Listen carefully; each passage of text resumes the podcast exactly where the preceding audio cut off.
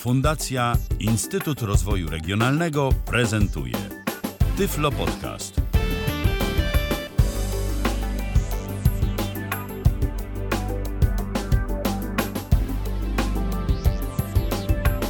Ostatnia środa września, 28 dzień tego miesiąca roku 2022.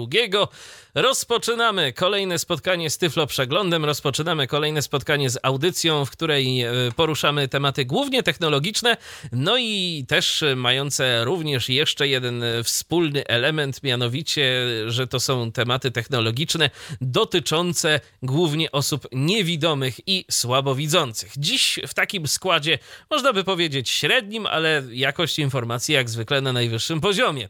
Witamy Was bardzo serdecznie przy mikrofonach Mikołaj Mikołaj Hołysz, Tomasz Bilecki i mówiący te słowa Michał Dziwisz. Witamy, witamy i zaczynamy. A zaczynamy jak zawsze od informacji na temat tego, o czym my właściwie dziś będziemy mówić. W tym tygodniu w Tyflo Przeglądzie. MIDA Attendant Console bardziej dostępna dla niewidomych. Vox Lens kolejny sposób na udźwiękowione wykresy. Nowości dostępnościowe w kwestiach dźwięku. Nowe dodatki do NVDA. Powstanie bourbon whisky z brajlowskimi etykietami. Sonar Vision. Powstaje kolejna ciekawa apka do nawigacji dla osób niewidomych. Urządzenie, które udostępni mecze futbolu. Stellar Trek. Negatywne opinie. Bez nowoczesnego smartfona nie wjedziemy do niektórych krajów. Nowości w programach do edycji dźwięku. Whisper, czyli jak można tworzyć transkrypcję Tyflo Przeglądu i nie tylko. Wszystko to, a pewnie jeszcze więcej, już za chwilę. Zaczynamy! Oj, ten Whisper to jest rzeczywiście nowość i to taka, że no chyba celowo zostawiamy go sobie na koniec, bo będzie rzeczywiście o czym mówić i naprawdę warto, żebyście z nami do tego końca dziś e, zostali. E, a w trakcie naszej dzisiejszej audycji, rzecz jasna, możecie się z nami kontaktować i możecie brać czynny udział w tym programie, do czego Was zresztą z tego miejsca serdecznie zachęcamy. Jesteśmy na Facebooku, tam transmisja już działa, możecie komentować, możecie e, polubić, udostępnić, co tam tylko chcecie z tą transmisją, możecie e, zrobić. Zapraszamy Was bardzo serdecznie. Możecie do nas też pisać na kontakt.tyflopodcast.net e, no i możecie do nas dzwonić na Zooma. tyflopodcast.net ukośnik Zoom. Tam znajdziecie wszelkie łącza do połączenia się z nami, do wdzwonienia się z nami e, tu do nas na antenę i abyście mogli zabrać głos w dyskusji. Tylko pamiętajcie, że tego Zooma warto sobie wcześniej jeszcze odpowiednio skonfigurować, podłączyć, ustawić automatyczne łączenie do systemu audio i też warto y, później, kiedy się z nami połączycie, to od razu wyrazić zgodę na nagrywanie, bo wtedy odblokuje wam się mikrofon i będziecie mogli do nas mówić. Tyle technicznego, y, może nieco przydługawego wstępu. Rozpoczynamy od informacji dotyczących y, tego, co właściwie do, dla was dziś przygotowaliśmy, a zaczynam ja, zaczynam od informacji dotyczącej takiego rozwiązania, które produkuje firma MIDA. To jest e, firma międzynarodowa z branży telekomunikacyjnej. Mają swoje własne oprogramowanie do kontaktu z klientami, e, kontaktu telefonicznego. Podejrzewam, że głównie chodzi tu o różnego rodzaju marketing, czy to taki tradycyjny, gdzie tam dzwonimy do różnych ludzi i oferujemy im e, bardziej lub mniej, często mniej przydatne produkty, czy na przykład też w drugą stronę, to znaczy ktoś może zadzwonić do nas, może uzyskać od nas jakąś informację na temat e, oferowanego przez nas produktu, e, no albo na przykład zgłosić jakąś usterkę techniczną. W każdym razie tam, gdzie telefon, tam może być obecna firma MIDA i oni mają taki produkt, który nazywa się Attendant Console. E, to z jedną z włoskich instytucji działających na rzecz osób niewidomych i niedowidzących zostało usprawnione, dzięki czemu jest to, zdaniem twórców przynajmniej, bardziej dostępne dla operatorów niewidomych i też takich, którzy mają problemy ze wzrokiem. A jakież to usprawnienia wprowadzono? Ano między innymi mamy mm, skróty klawiaturowe, które możemy sobie sami definiować, możemy zmieniać te skróty tak, jak nam wygodnie. Moż, też nowością dostępnościową jest lepsza dostępność klawiatury e, tego całego interfejsu. Ponoć wygląda to tak, bo ja nie widziałem tego oprogramowania i tylko czytam o nim. E, można za pomocą klawisza Tab nawigować w obrębie całego interfejsu po różnych obszarach, a w tym konkretnym obszarze, który wybierzemy sobie za pomocą Taba, poruszać się klawiszami strzałek i wszystko jest nam odczytywane.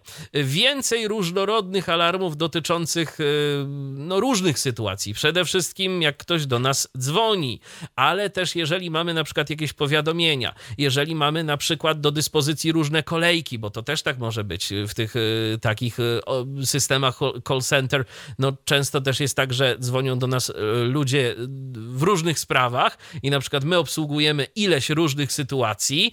Jeżeli firma na przykład nie koszty, to mogą posadzić jedną osobę, ale obsługującą kilka różnych rzeczy. No i podejrzewam, że w zależności od kolejki wtedy wyświetla nam się skrypt odpowiedni do danej sytuacji. No i wtedy właśnie może działać to tak, że na każdą taką kolejkę, czy na jakiekolwiek inne zdarzenie zostanie nam wygenerowany inny dźwięk. I też coś dla osób słabowidzących, czyli dostosowanie czcionki. Tu możemy zmieniać wielkość tej czcionki, kolor yy, i podobne rzeczy. To dla tych, którzy posługują się wzrokiem.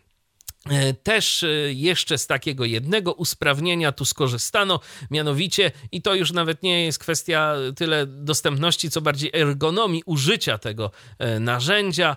No, można po prostu w panelu i to każdy użytkownik może sobie zmieniać indywidualnie według własnych preferencji, ukrywać bądź też wyświetlać poszczególne bloki, poszczególne elementy tego narzędzia, czyli Attendant Console firmy MIDA. Brzmi to wszystko bardzo interesująco, ile w tym e, faktycznej prawdy, jeżeli ktoś z Was być może pracuje na tym oprogramowaniu, bo jest ono ponoć dosyć znane, to może nam dać znać, jeżeli e, używacie tego albo mieliście z nim styczność, jak rzeczywiście z jego dostępnością i czy ta najnowsza wersja, e, no faktycznie coś tu poprawia. Kto wie, kto wie, czekamy na głosy od Was, a teraz zmieniamy temat. Teraz będzie o wykresach e, i o tym, jak te wykresy w dostępny sposób odczytywać. O tym teraz Tomek. To... Yy, u, mnie się słuchawki, u mnie się słuchawki psują, mam nadzieję, że... Teraz jesteś. Że, że jakoś to zadziała wszystko razem. Tak, e, nazywa się rozwiązanie VoxLens i no to jest znowu rozwiązanie na, na udźwiękowienie wykresów.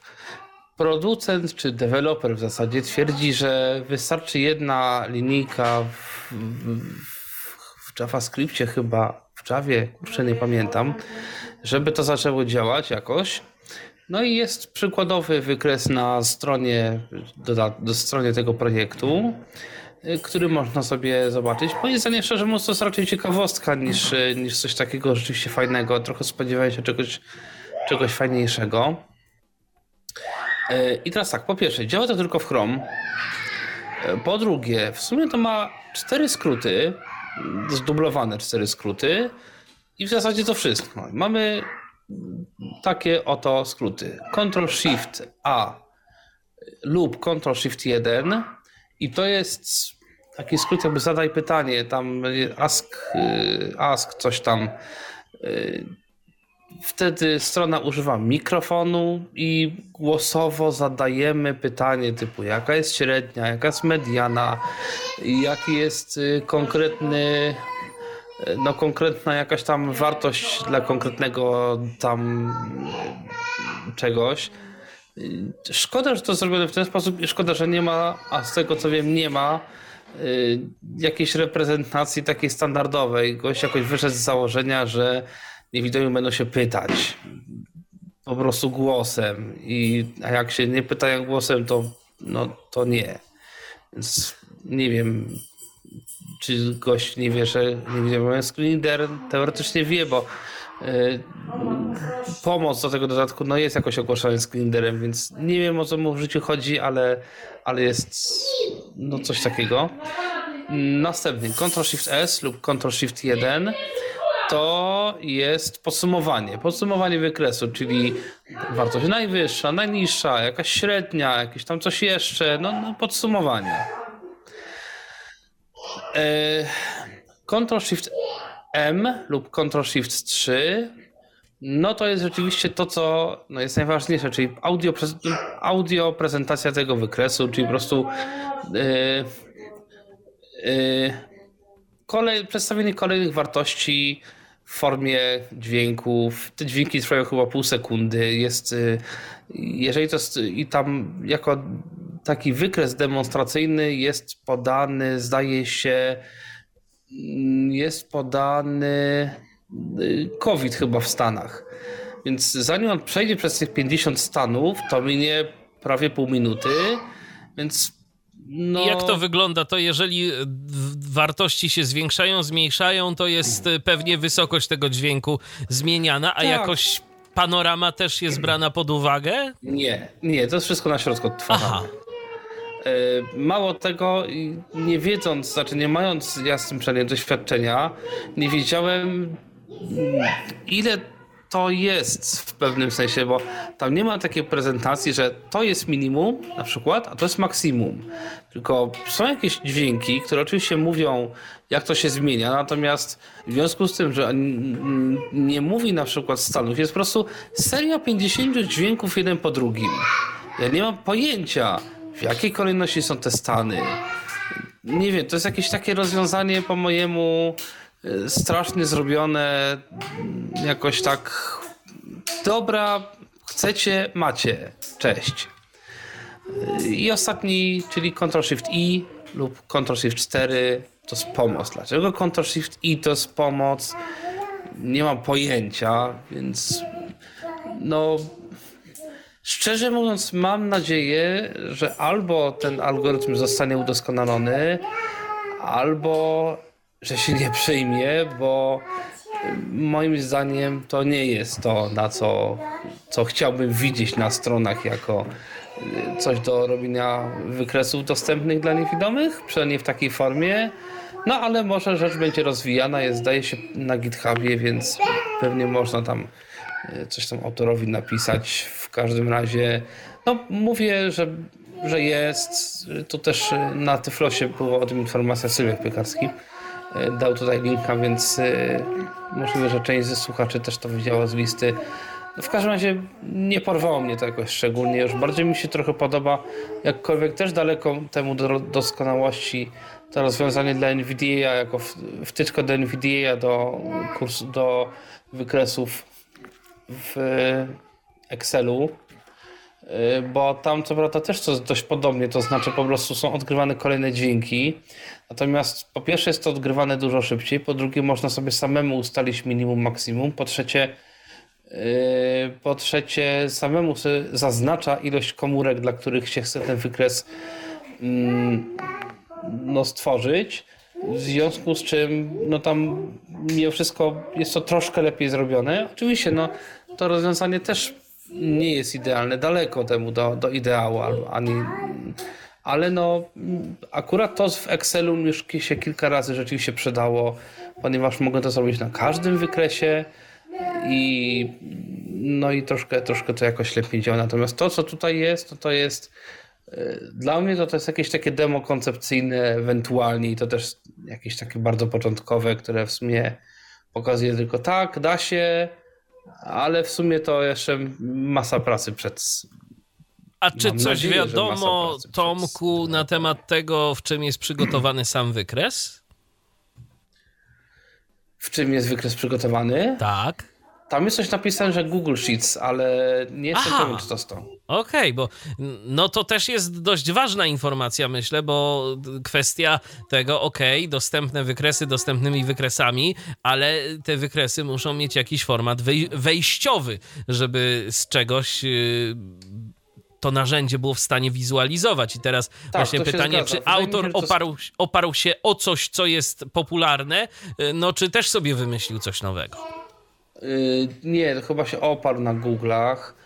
Yy, tam teoretycznie jako drugi link to jest jakaś mapa czegoś, ale mapa też przekierowuje do, do covidowych statystyk, więc nie wiem, czy to jeszcze nie działa, czy, czy co, ale no w każdym razie jakoś tak to wygląda i moim zdaniem no, że nie to traktuję jako na razie ciekawostkę, o której możliwe, że warto wiedzieć, możliwe, że warto sobie jakoś gdzieś tam to dodać sobie do obserwowanych, że się tak wyrażę żeby i patrzeć, śledzić co postęp. się tam będzie działo, żeby śledzić postęp, ale na razie moim zdaniem to nie ma jakiegoś większego zastosowania. No, no ale jest ale jest i warto, żebyście o tym wiedzieli. Warto też z pewnością, żebyście wiedzieli, że ukazał się najnowszy numer e, czasopisma Tyfloświat. Tym razem e, poświęcamy go telewizji i temu, jak można te telewizje odbierać. Więc jest zarówno o odbiornikach telewizyjnych, e, jaki, telewizor, jaki telewizor wybrać, czy rzeczywiście trzeba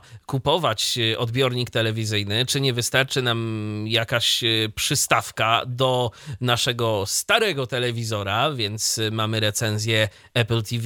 No i coraz częściej korzystamy również z internetu jako narzędzia, dzięki któremu te telewizje odbieramy, albo też y, razem z internetem mamy dostęp do telewizji i też możecie poczytać sobie chociażby recenzję internetu od UPC, światłowodu Orange i na y, różne inne tematy, także w najnowszym numerze czasopisma Tyfloświat y, poczytać możecie między innymi e, odnośnie tego, jak to wygląda z chociażby dźwiękiem, e, bo nie tylko obraz jest istotny w telewizji, ale też e, i dźwięk, i warto o tym dźwięku w zastosowaniach e, telewizyjnych coś również wiedzieć. tyfloświat.pl, tam znajdziecie ten najnowszy numer czasopisma, jak i jego wydania poprzednie, a jeżeli chodzi o telewizję na antenie Tyfloradia,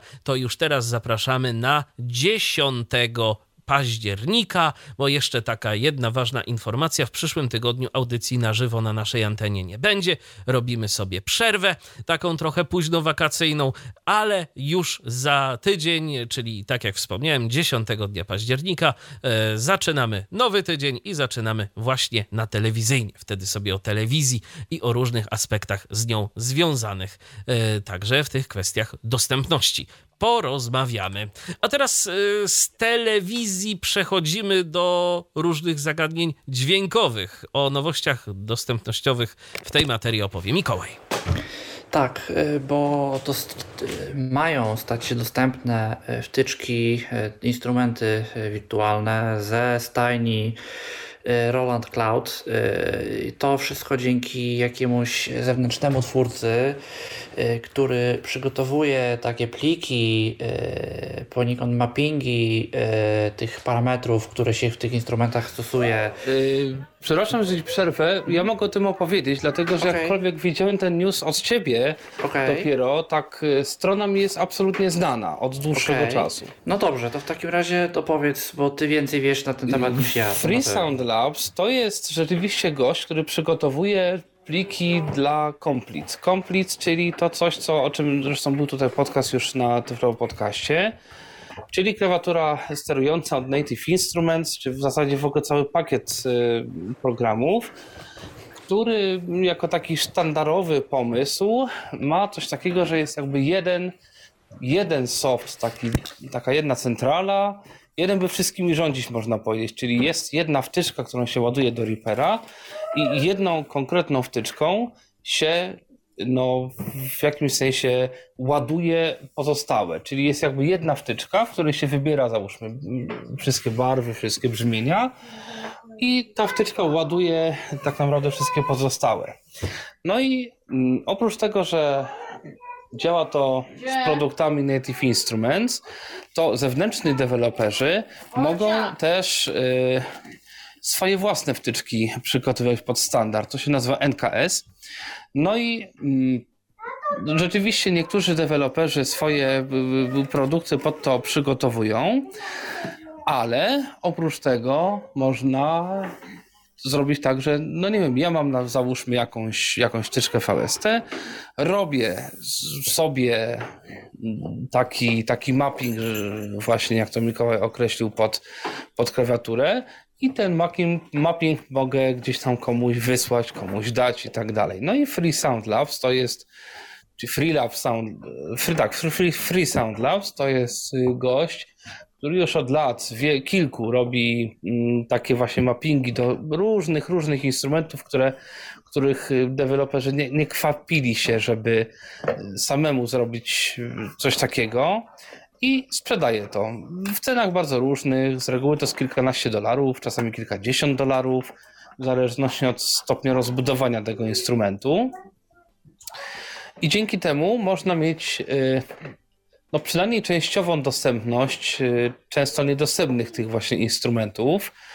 Y, na pewno dostępność y, no taką, że można sobie przeglądać barwy tych instrumentów, a nieraz i nie dwa, część przynajmniej parametrów, te, które da się jakby pod, podpiąć pod te kontrolery, też można nieraz sobie wtedy tymi parametrami sterować. To jest o tyle ważne, że w przypadku Rolanda ta dostępność jest no różna, powiedziałbym. To znaczy, są takie instrumenty, w których y, można sobie wszystko zmieniać, natomiast y, no, to nie jest ta, ta dostępność, nawet w przypadku brzmień, to ona nie jest taka bardzo oczywista. Tam trzeba kursora myszki używać, znaczy kursor NVDA. Y, I przynajmniej w tych instrumentach, które testowałem kiedyś, I to chyba też nie wszystkich.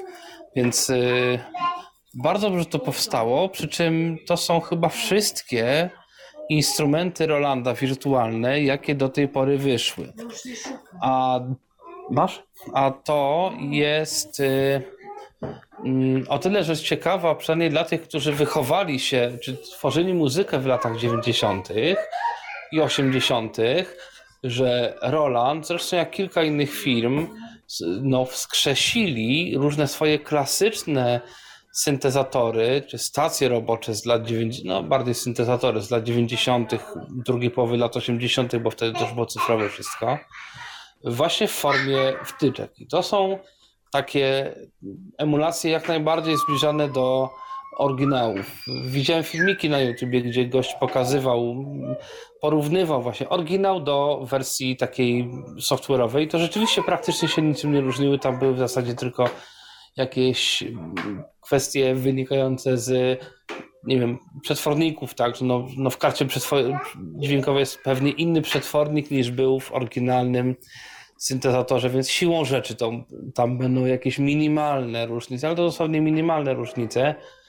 Y, niemniej, jeżeli ktoś pracował na jakichś takich klasykach typu Roland JV1080 czy tam 2080, bo chyba ten jest yy, zrobiony jako VST, jak Roland D50 chociażby, jak Roland SC55 albo SC88 i, i tam jeszcze ileś, ileś różnych, nawet jest jeszcze kilka an, takich analogowych syntezatorów przerobionych, że tak powiem, na taką wersję cyfrową.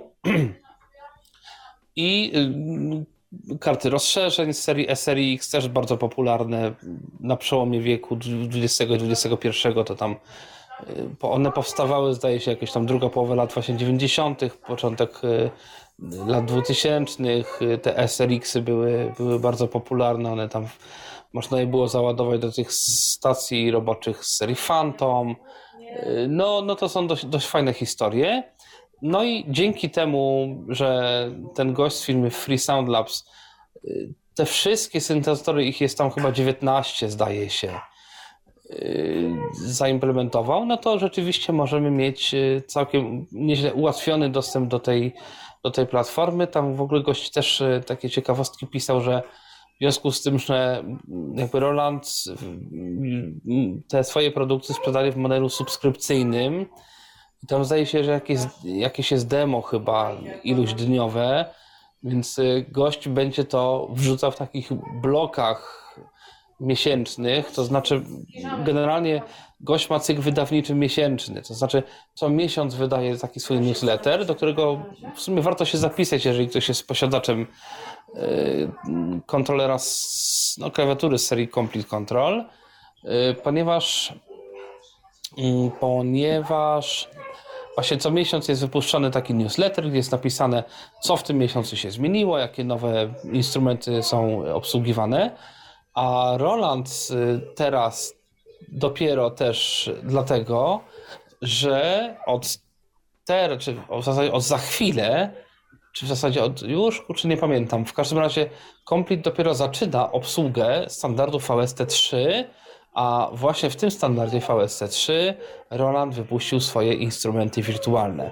Wcześniej było tylko VSC2, y, w związku z czym nie było nawet możliwości zrobienia, zrobienia tego y, jakby przez producenta. Y, I jeszcze jedną rzecz warto powiedzieć dla tych, którzy nie znają jakby tych, tych produkcji mm, Free Sound Labs. Mianowicie ten producent stara się wszystkie możliwe parametry przypisać do complete control, nieważne czy y, to jakby jest sensowne, czy tak możliwe, że według niektórych mogą być, być nie do końca sensowne, bo niektórzy producenci od completa dopinają tylko te parametry, które uważają za najbardziej sensowne, a resztę no to w sumie to w sumie nie bo po co. Tutaj producent stara się dodać wszystko, co jest tylko możliwe do dodania. To nie znaczy, że wszystko, co się. Jakby, to nie znaczy, że wszystko, bo też często producenci nie, jakby nie umożliwiają.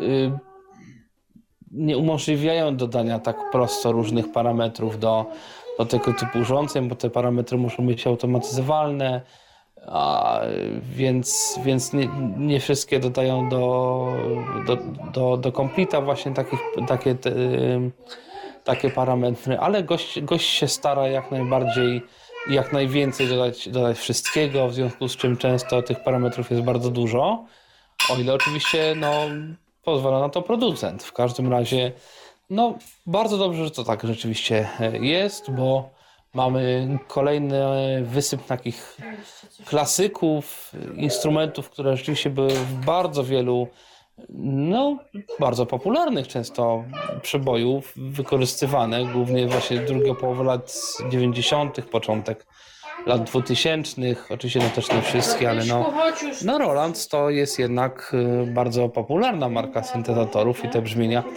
można było odnaleźć w no, rzeczywiście wielu produkcjach takiej światowej klasy, w związku z czym jeżeli ktoś chciałby mieć coś, co, co będzie jakoś tam emulowało brzmienie lat drugiej połowy lat 90., ewentualnie po prostu lubi te brzmienia, no to to rzeczywiście jest coś mm, ciekawego.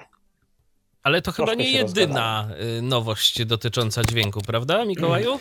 Tak, bo się pojawiła jeszcze druga informacja i zostało to zatwitowane nieoficjalnie y, przez człowieka, który y, z tego co ja wiem pracuje y, dla firmy Focusrite, czyli no dla firmy zajmującej się tworzeniem też sprzętu związanego z dźwiękiem, która ostatnio no, zasłynęła ze stworzenia dostępnego właśnie dla niewidomych interfejsu Vocaster. E, w którym w, tym tweetie napisał człowiek tak. E, aplikacja, która kontroluje interfejs Vocaster e, jest w tym momencie dostępna. Już jakby dostępna, dostępna w sensie dostępna dla, dla osób niewidomych, w sensie dostępności dla kogoś, nie w sensie wydana. Nie mogę powiedzieć wiele więcej ze względu na umowę o poufności, ale to jest dobry wskaźnik tego, dobry wyznacznik tego, jak inne linie produktowe będą wyglądać w dość niedalekiej przyszłości. Czyli wynika z tego tyle, że coś się w tym Focusrite dzieje i inne produkty, a tam tych produktów, e, interfejsów i chyba nie tylko e, jest troszkę, e, też tę dostępność wkrótce zyskają i że tam się ta dostępność zadomowiła, że tak powiem, na dłużej. I i to nie jest jakiś jeden fenomen, że jeden produkt wyszedł i nic więcej, tylko no, następne produkty również będą coś takiego niby miały. No to rzeczywiście fajnie by było, żeby tak się stało, bo z dostępnością no, tych innych programów obsługujących inne urządzenia, to z tego co kojarzę, różnie bywało. Możecie do nas pisać. Różnie bywa, akurat to wiem, bo kilka Focusrite'ów y, bo tych skarletów na przykład, domowej, nie? oczywiście, Scarlet. tak, skarletów. Gdzieś tam widziałem i rzeczywiście ten soft jest nie, nie bardzo dostępny, a szkoda, bo one są dość często rekomendowane do, do takich y, małych domowych studii, gdzie albo właśnie dla podcasterów, dla kogoś, gdzie po prostu trzeba mieć w miarę dobrą jakość za rozsądną cenę i dobry interfejs właśnie do domowego studia, takich studiów projektowych, do jakichś, do jakichś różnych tego typu sytuacji. Więc naprawdę bardzo dobrze by było, gdyby rzeczywiście było to dostępne i E, no, bardzo to jest dobra informacja. Możecie do nas pisać, jak na razie uczyniła to Monika, przywitała się z nami i nas pozdrawia, zatem pozdrawiamy również. Czekamy na kolejne wasze y, wpisy na Facebooku albo na kontakt.tyflopodcast.net. Możecie też oczywiście do nas zadzwonić tyflopodcast.net ukośnik Zoom. Zapraszamy serdecznie. Tomku, no to jeszcze jedna informacja od ciebie. Y, co tam nowego w dodatkach do NVDA? No tak, co tam nowego w dodatkach do NVIDIA? Ja już sobie podejdę do komputera, bo, bo mam to na komputerze, a tu niestety dzisiaj troszeczkę, troszeczkę muszę pochodzić po domu, niestety. Dziś warunki bojowe, niestety, polowe. Dziś warunki bojowe, zdecydowanie, e, ale już, już jestem, więc, więc mogę sobie czytać. Więc po pierwsze, y, jest dodatek, kolejny zresztą, nie pierwszy, tak mi się wydaje, do emulacji klawiszy numerycznych na takiej standardowej klawiaturze. Emulate numpad mode, tak? Y, to się tak to pisze. Mm. I mamy tutaj tak informacje. Są trzy tryby w ogóle tego, tego numlocka, to znaczy są jakby trzy zestawy klawiszy, na których to może działać. 789 UIO JKL albo jakby o jeden bardziej w lewo, albo tak już w ogóle chyba w lewo to jest chyba 3, 4, 5 zdaje się.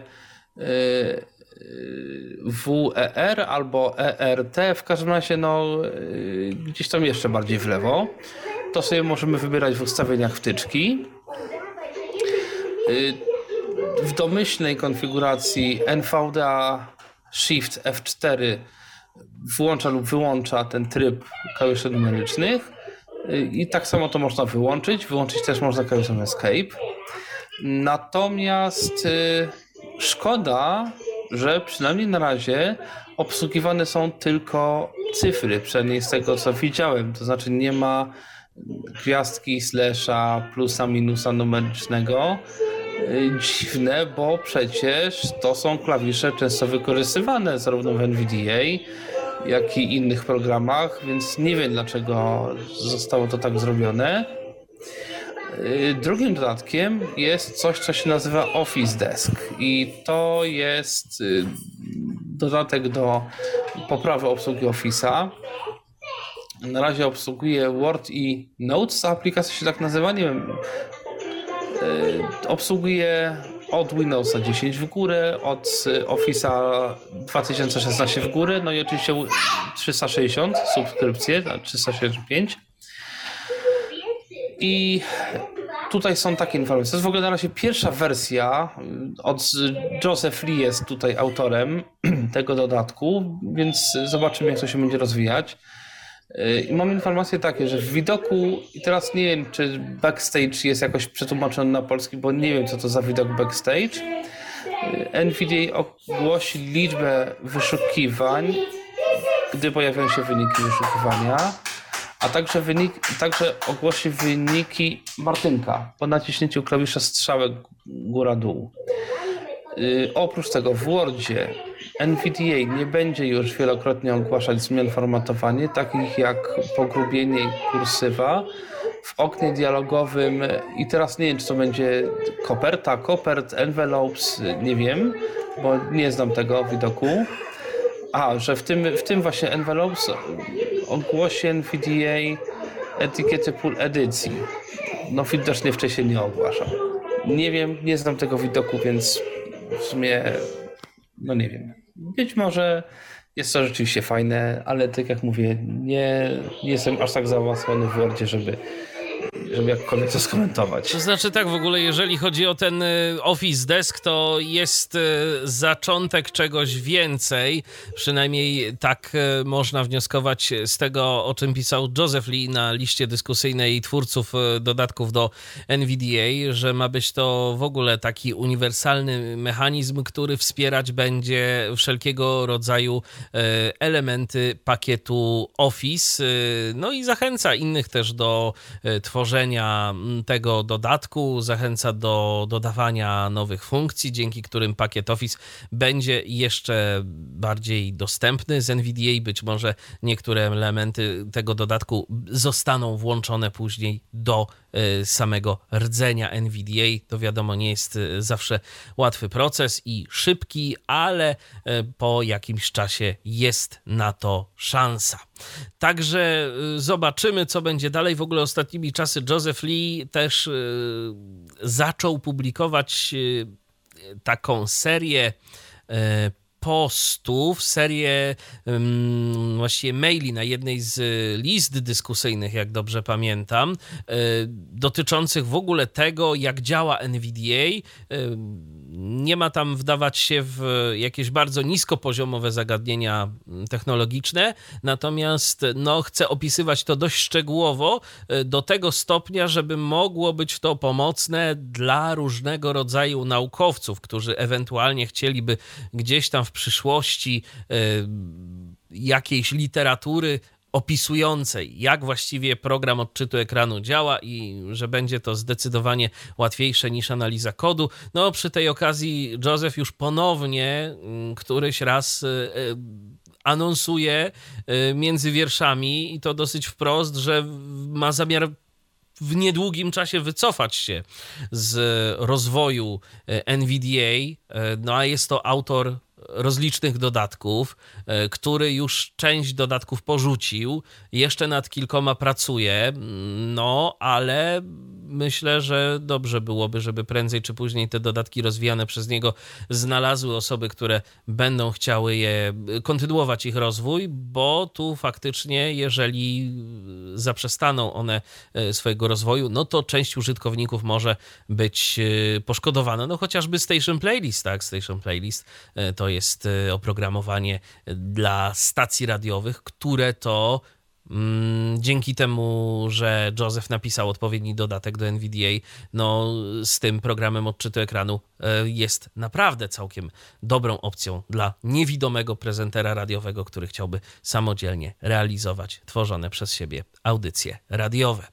A teraz przechodzimy do kolejnej y, informacji i to takiej tym razem y, myślę, że trochę z przymrużeniem oka, ale mm, nie do końca, bo oczywiście informacja jest prawdziwa. Mianowicie jest sobie mm, taka mm, instytucja tworząca e, bourbon whisky. Ja teraz się nie będę wdawał w to, jaka to jest, jaki to jest rodzaj whisky. Czytałem i tam są pewne obostrzenia, żeby to można było e, taki alkohol w ten sposób określić. W każdym razie Northside Distilling e, CO jest sobie taka destylarnia, no i ona właśnie wyda marką Bourbon Whisky dla osób niewidomych. A to wszystko przez współpracę Cincinnati Association for the Blind and Visually Impaired.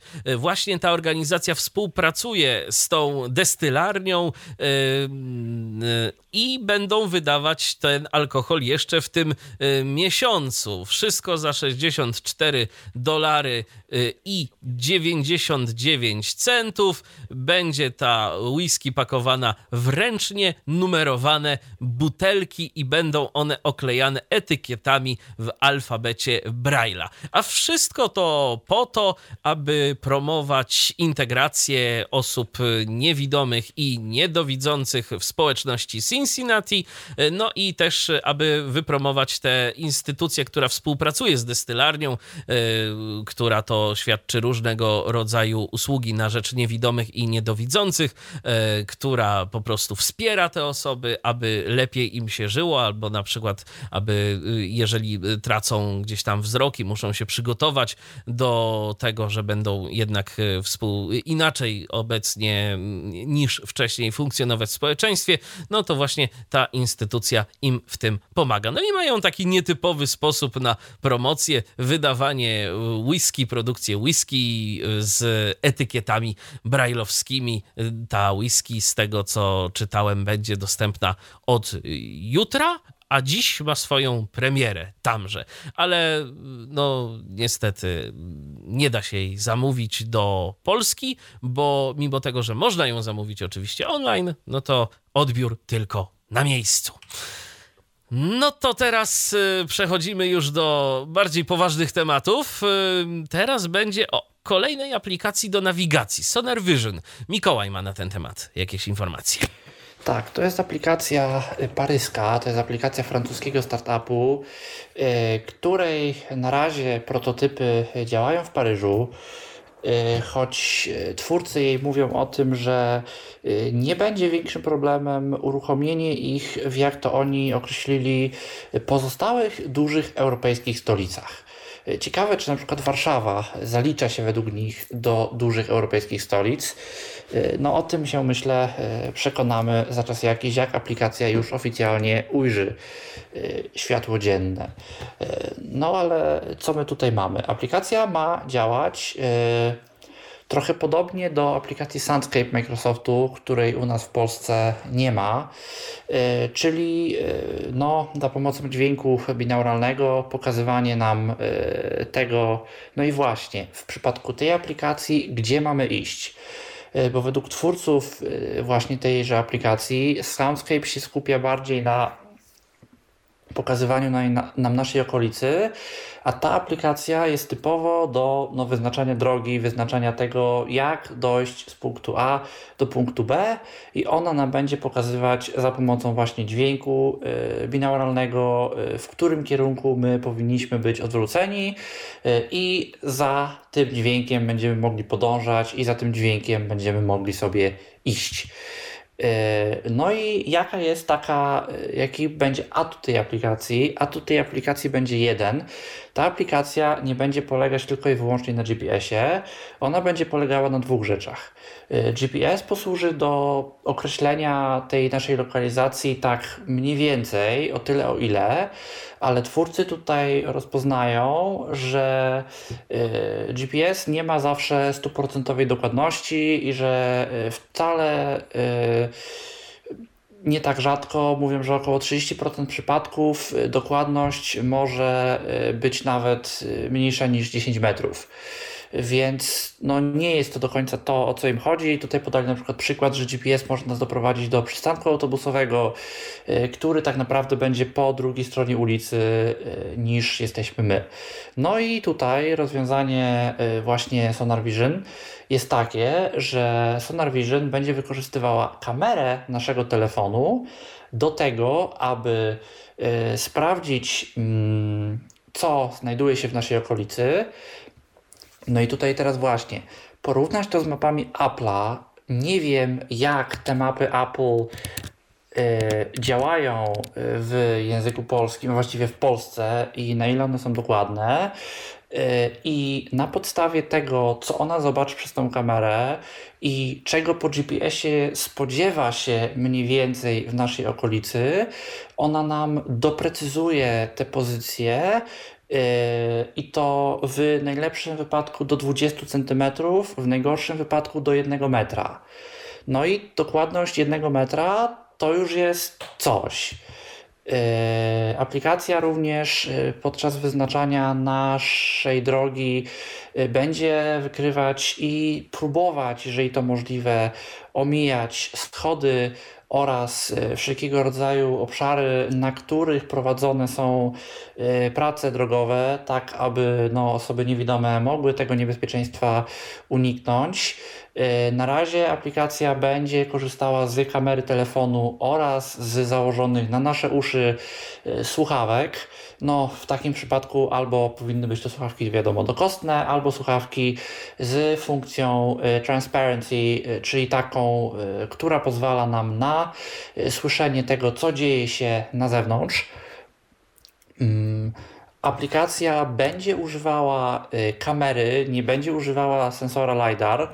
E, I ty tutaj oczywiście ostrzegają, że nie jest to e, aplikacja zastępująca białą laskę lub psa przewodnika, że z tych pomocy, do tej, z których korzystaliśmy do tej pory, również będziemy musieli nadal korzystać, chociaż podobno twórcy stworzyli już, że tak powiem, w laboratorium jakieś prototypy, które właśnie za pomocą iPhone'a 12 Pro i sensora LiDAR y, no, starają się zastąpić tę laskę i użytkownicy, którzy to testowali, no, mówili, że niby, niby to działa i ogromną zaletą tych prototypów ma być to, że w przeciwieństwie do laski są one nam w stanie y, wykazać y, przeszkody, które znajdują się na dowolnej wysokości, w tym na wysokości naszej głowy. I to jest niestety fakt. Ja jako y, człowiek no, wysoki i to dość, dość mocno wysoki, y, czasem się spotykam właśnie z takim przypadkiem y, i to nawet i chodząc z laską, i chodząc z widzącym, i chodząc w jakikolwiek tak naprawdę sposób, że no haczy się, haczy się czasem tą głową i osoby niewidome o nieco e, niższej, gdzieś tam e, niższym wzroście e, nie zdają sobie bardzo często sprawy z tego, że no, znaki drogowe to jest bardzo często dla ludzi powyżej i to dość sporo powyżej 1,80 m duży czasem problem. Więc jeżeli się faktycznie kiedyś pojawi rozwiązanie, które pozwoli nam ten problem wyeliminować, no to myślę, że z tego się też wiele osób ucieszy. No chociaż na razie twórcy mówią, że nie skupiają się jeszcze na rozwiązaniach korzystających z sensora LiDAR, ponieważ jest to sensor występujący tylko i wyłącznie w iPhone'ach z, z słowem Pro w nazwie, no czyli iPhony 12 Pro, 13 Pro, no i teraz 14 Pro i Pro Max, które kosztują sporo więc oni na razie skupiają się na wykrywaniu przeszkód, na rozwiązaniach tańszych, na rozwiązaniach y, używających y, kamery, y, które można uruchomić na wszystkich iPhone'ach. Y, no, a jeżeli te LiDARy kiedyś stanieją, no to wtedy mogą się z nimi zająć. A do tej pory laska będzie nadal naszą nieodstąpioną towarzyszką, no albo oczywiście pies. Ale oczywiście trzeba pamiętać też o tym, że właśnie a propos y, takich przeszkód na wysokościach, no to też już od lat iluś są różnego rodzaju te detektory przeszkód, tak, które działają a to na zasadzie jakichś dźwięków, albo laseru, albo tam jeszcze jakiejś innej tego typu technologii, choć zazwyczaj te dwie są w użyciu i one najczęściej jakąś wibracją, czasami dźwiękiem też nas ostrzegają przed przeszkodami, więc może to też być jakieś rozwiązanie. Y, tego typu problemów. A tymczasem e, proponuję, żebyśmy odebrali telefon, bo mamy pierwsze połączenie w dzisiejszej audycji, w dzisiejszym 153 wydaniu Tyflo Przeglądu. Jest z nami Wojciech. Witamy Cię, Wojtku. Jeszcze tylko zgoda na nagrywanie i już możesz do nas mówić. O, już. Halo? A, specjalnie się wyciszyłem, żeby mnie nie było słychać a od razu. A widzisz, jesteś, cześć, cześć słuchamy. Yy, tak, no ja trochę dzisiaj z narzekaniem przychodzę. Yy, takie moje doświadczenie niedawne, może komuś się to do czegoś przyda. Yy, chodzi mianowicie o Bank Santander, którego klientem jestem i bank ten chce mieć nową aplikację i na pewno tę aplikację będzie miał. W związku z tym, ponieważ mnie to interesuje e, i chciałem, żeby ta aplikacja była dostępna, no więc zaaplikowałem do ich beta testów. E, tylko, że aplikowanie do, do beta testów dla osoby niewidomej jest niemożliwe. Bo co jest? Kod z obrazka. No i Napisałem do nich reklamację w tej sprawie, otrzymałem odpowiedź po dwudziestu kilku dniach, czy już prawie właściwie na maksa wykorzystali ten termin, który sami sobie dają. No i odpowiedź była tak absurdalna. E, powiedzieli mi, że to jest jeszcze cały czas wersja testowa i formularz, o który proszę, żeby udostępnić, będzie w wersji finalnej dostępny. Formularz do robienia testów. Mm, także jeszcze raz się od tego odwołałem, no i okazało się, że ktoś chyba już jakiś mądrzejszy się za to zabrał i powiedział, że tak, tak, oni pracują nad tą aplikacją, ale za dostępność to oni się wezmą dopiero w listopadzie. A poza tym ja mam produkty, których jeszcze to, to tam nie obsługuje i to jakieś śmieszne było, bo chodziło chyba o konto walutowe, że to teraz ta nowa aplikacja nie obsługuje, w związku z czym E, nie mogą mi przydzielić tak czy siak statusu testera, bo, no bo mam te produkty. A dostępnością to w ogóle oni się zajmą w listopadzie, także. O, to No, zdziwiłem się, zdziwiłem się, bo raczej tak postrzegam ten bank jako, jako tak dostępny. dostępny tak, nie? tak. No i jeszcze są w tych konsorcjach jakiś tam forum dostępnego biznesu czy coś. A tu proszę, taka niespodzianeczka. No miejmy nadzieję, że jeżeli już wezmą się za tę dostępność, to że rzeczywiście zostanie ona wdrożona tak, jak e, być powinno, chociaż e, no, doklejając dostępność na końcu, to nie od dziś wiadomo, kończy się to nie najlepiej. Tak, także jeśli ktoś ma y, ochotę się zaangażować w takie testy, ma y, jakieś produkty w Santanderze, ale nie jest to konto walutowe, to y, może spróbujcie się jakoś tam zainteresować, gdzie to się wypełnia. Ja też już nie mam tego linku, no bo to był jakiś dramat, ale no właśnie, to też potrzeba osoby widzącej, żeby, żeby tę kapczę przepisała, to, to, to na pewno. No, no i to to chyba wszystko ode mnie. No, nie doczekam chyba do końca audycji, chociaż zapowiada się on bardzo ciekawie, tenże koniec. Ale audycji, ty rezultaty ale sobie... widziałeś. Tak. Rezultaty widziałeś, co, co to narzędzie potrafi, bo podsyłałem ci to, tak. o czym będziemy mówić. No, no. Niezłe. Niezłe, nie, tak. To jest bardzo eufemistycznie ujmując. Tak. To, jest, to jest niezłe. Y, no a też y, no ja trochę się tym zajmuję z różnych perspektyw, więc myślę, że wiem, co mówię, jak, jak mówię, że to jest niezłe. E, także trzymajcie się e, i jesteśmy w kontakcie. I jeszcze raz dzięki za audycję. Dzięki również, pozdrawiamy Cię i do usłyszenia. Dzięki, e, pan. Zaglądam teraz do komentarzy, bo tu mamy jeden taki komentarz, który myślę, że będzie E, istotny. Grzegorz jeszcze się z nami wita tak w ogóle na Facebooku, ale e, mówię o komentarzu Boczka. Z ciekawości, w Windowsie z czego Microsoft zapożyczył sobie sample? Pisze, że to Roland, ale czy mniej więcej wiesz, co to może być za chociaż jeden model z tamtych lat? To takie pytanie myślę, że do Tomka. Jak rozumiem, chodzi o odtwarzanie plików MIDI i ten moduł, który jest już w każdym Windowsie. Jak możesz? E, jak od chyba wersji 98 Windowsa, to, to jest rzeczywiście Roland. Oni się dogadali e, z Rolandem i to jest, o ile wiem, nieco okrojona wersja takiego modułu SC55. Y, ona, co ciekawe, ta, czy podob, ta lub podobna wersja nie jest rozszerzona o, o, pewne, o pewne rzeczy, też była dostępna kiedyś, kiedyś Roland zrobił y, właśnie SC55 w wersji VST. Y, Tylko, że tak, oryginalne sample do SC55 były w dużo lepszej jakości.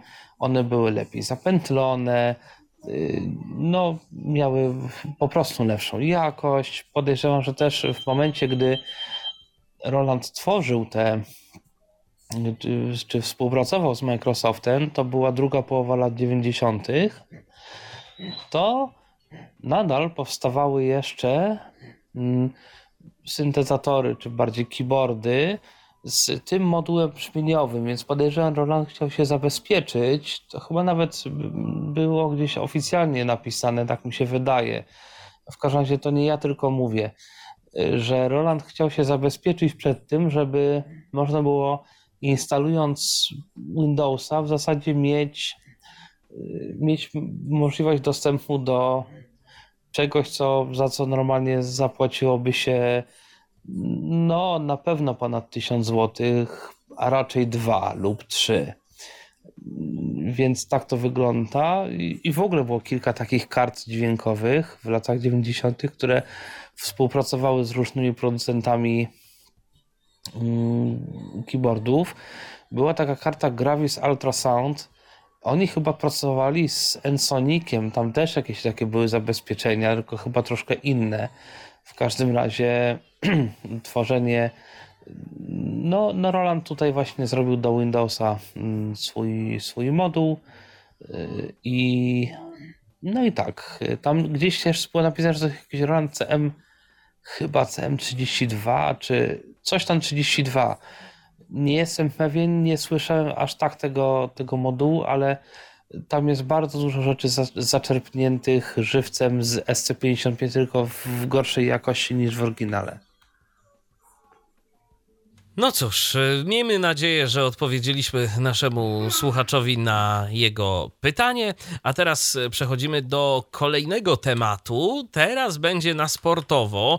E, na razie jest to news z Australii, ale być może jak się mm, spopularyzuje, no to coś z tego będzie na większą skalę, no bo potencjał jest.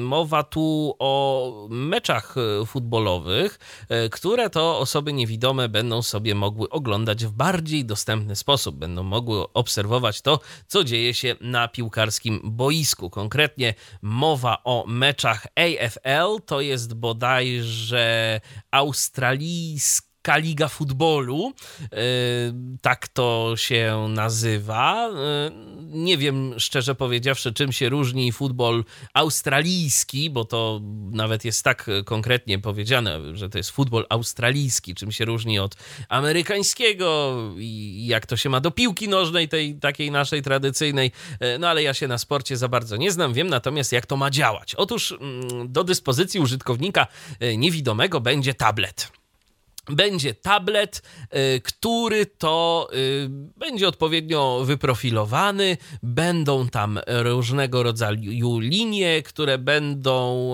y, no, opisywały też trochę to futbolowe boisko. Do tego wszystkiego na tablecie będzie poruszał się magnetyczny krążek, za pomocą którego będziemy mogli śledzić ruch piłki.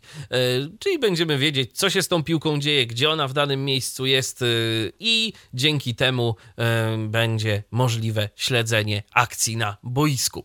Ja to się tak zastanawiam, no okej, okay, piłka piłką, ale przecież chodzi jeszcze o to, że ktoś tę piłkę kopie. E, ktoś tę piłkę kopie, ktoś coś z nią robi, są jakieś akcje, drużyna się ustawia do czegoś, no i tego będziemy pospawieni. Będziemy tylko obserwować, jak się przesuwa w różnym kierunku e, jeden niewielki krążek metalowy po tym tablecie, no i to będzie cała e, rzecz.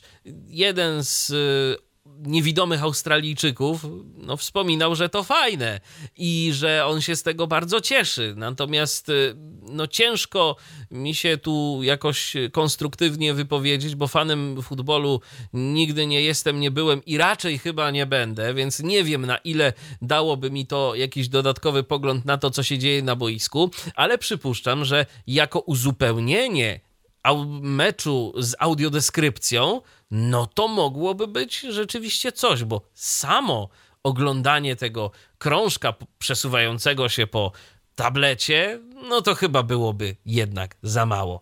E, takie przynajmniej jest e, moje odczucie, ale jako coś dodatkowego, coś uzupełniającego, czemu nie zawrzeć to więcej informacji? Czas na porcję drobnych informacji, które teraz przedstawi Mikołaj. Tak, e, a jest ich dziś troszkę. Zaczynamy od aplikacji Easy Reader firmy Dolphin, bo podobno pojawiła się nowa wersja Y, w której jest teraz opcja subskrypcji, która kosztuje 30 funtów rocznie i ma podobno mieć ta aplikacja synchronizację między Windowsem, Maciem i iOSem. Nie wiem, czy Androidem też. Bardzo bym się, wcale bym się nie zdziwił, gdyby, gdyby Androidem również. I myślę, że może być to ciekawa alternatywa chociażby dla Voice na Maca, no, który kosztuje jeszcze więcej. No zwłaszcza, że no nie mamy do tej pory aplikacji, chociażby fajnej aplikacji, która umiałaby synchronizować naszą pozycję w książce między smartfonem a komputerem. No, Voice Dream na Maca niby umie, no, Kindle niby umie, ale Kindle działa no, nie do końca tak, jak ja bym chciał, żeby on działał. Yy, jakieś iBooksy niby umieją i to też tylko jeżeli mamy Maca. Yy, chociaż one też działają też nie, nie, do końca tak, jak ja bym chciał, żeby one działały. Yy, no, a Easy Reader co? E-booki ma, audiobooki ma, Daisy ma, nawet wsparcie natywne dla naszej biblioteki DZDN-u centralnej również ma, więc no może być to gdzieś tam, gdzieś tam ciekawa opcja, myślę, myślę, że, że to, jest, to jest fajna rzecz i, i może, się to, może się to przydać. Mm, pojawiło się urządzenie Humanware Stellar Trek, y, od, o którym już David Woodbridge y, czyli taki australijski y, niewidomy, trochę wykonujący podobne zadanie co my, tylko na tamtejszym rynku, się wypowiedział i podobno Humanware obiecywał większą dokładność, obiecywał nie wiadomo co, a wcale to nie działa tak fajnie, jak się to zapowiadało. Mm, David Woodbridge mówił, że porównywał to ze smartfonem na przykład w jego domu, y, tam gdzie smartfon pokazywał mu dokładnie y, poprawny adres, y, no to tam track pokazywał mu, że jest tam 30 ileś metrów na, drugim, na drugiej stronie ulicy, że szedł w jakieś miejsce, to na smartfonie normalnie punkt był, na tracku w ogóle tego punktu nie było, jakby miejsca konkretnego nie było, że te mapy też nie są takiej super jakości, no więc to jeszcze nie jest do końca to. Yy, pojawiła się ostatnio dość duża aktualizacja Windowsa 11.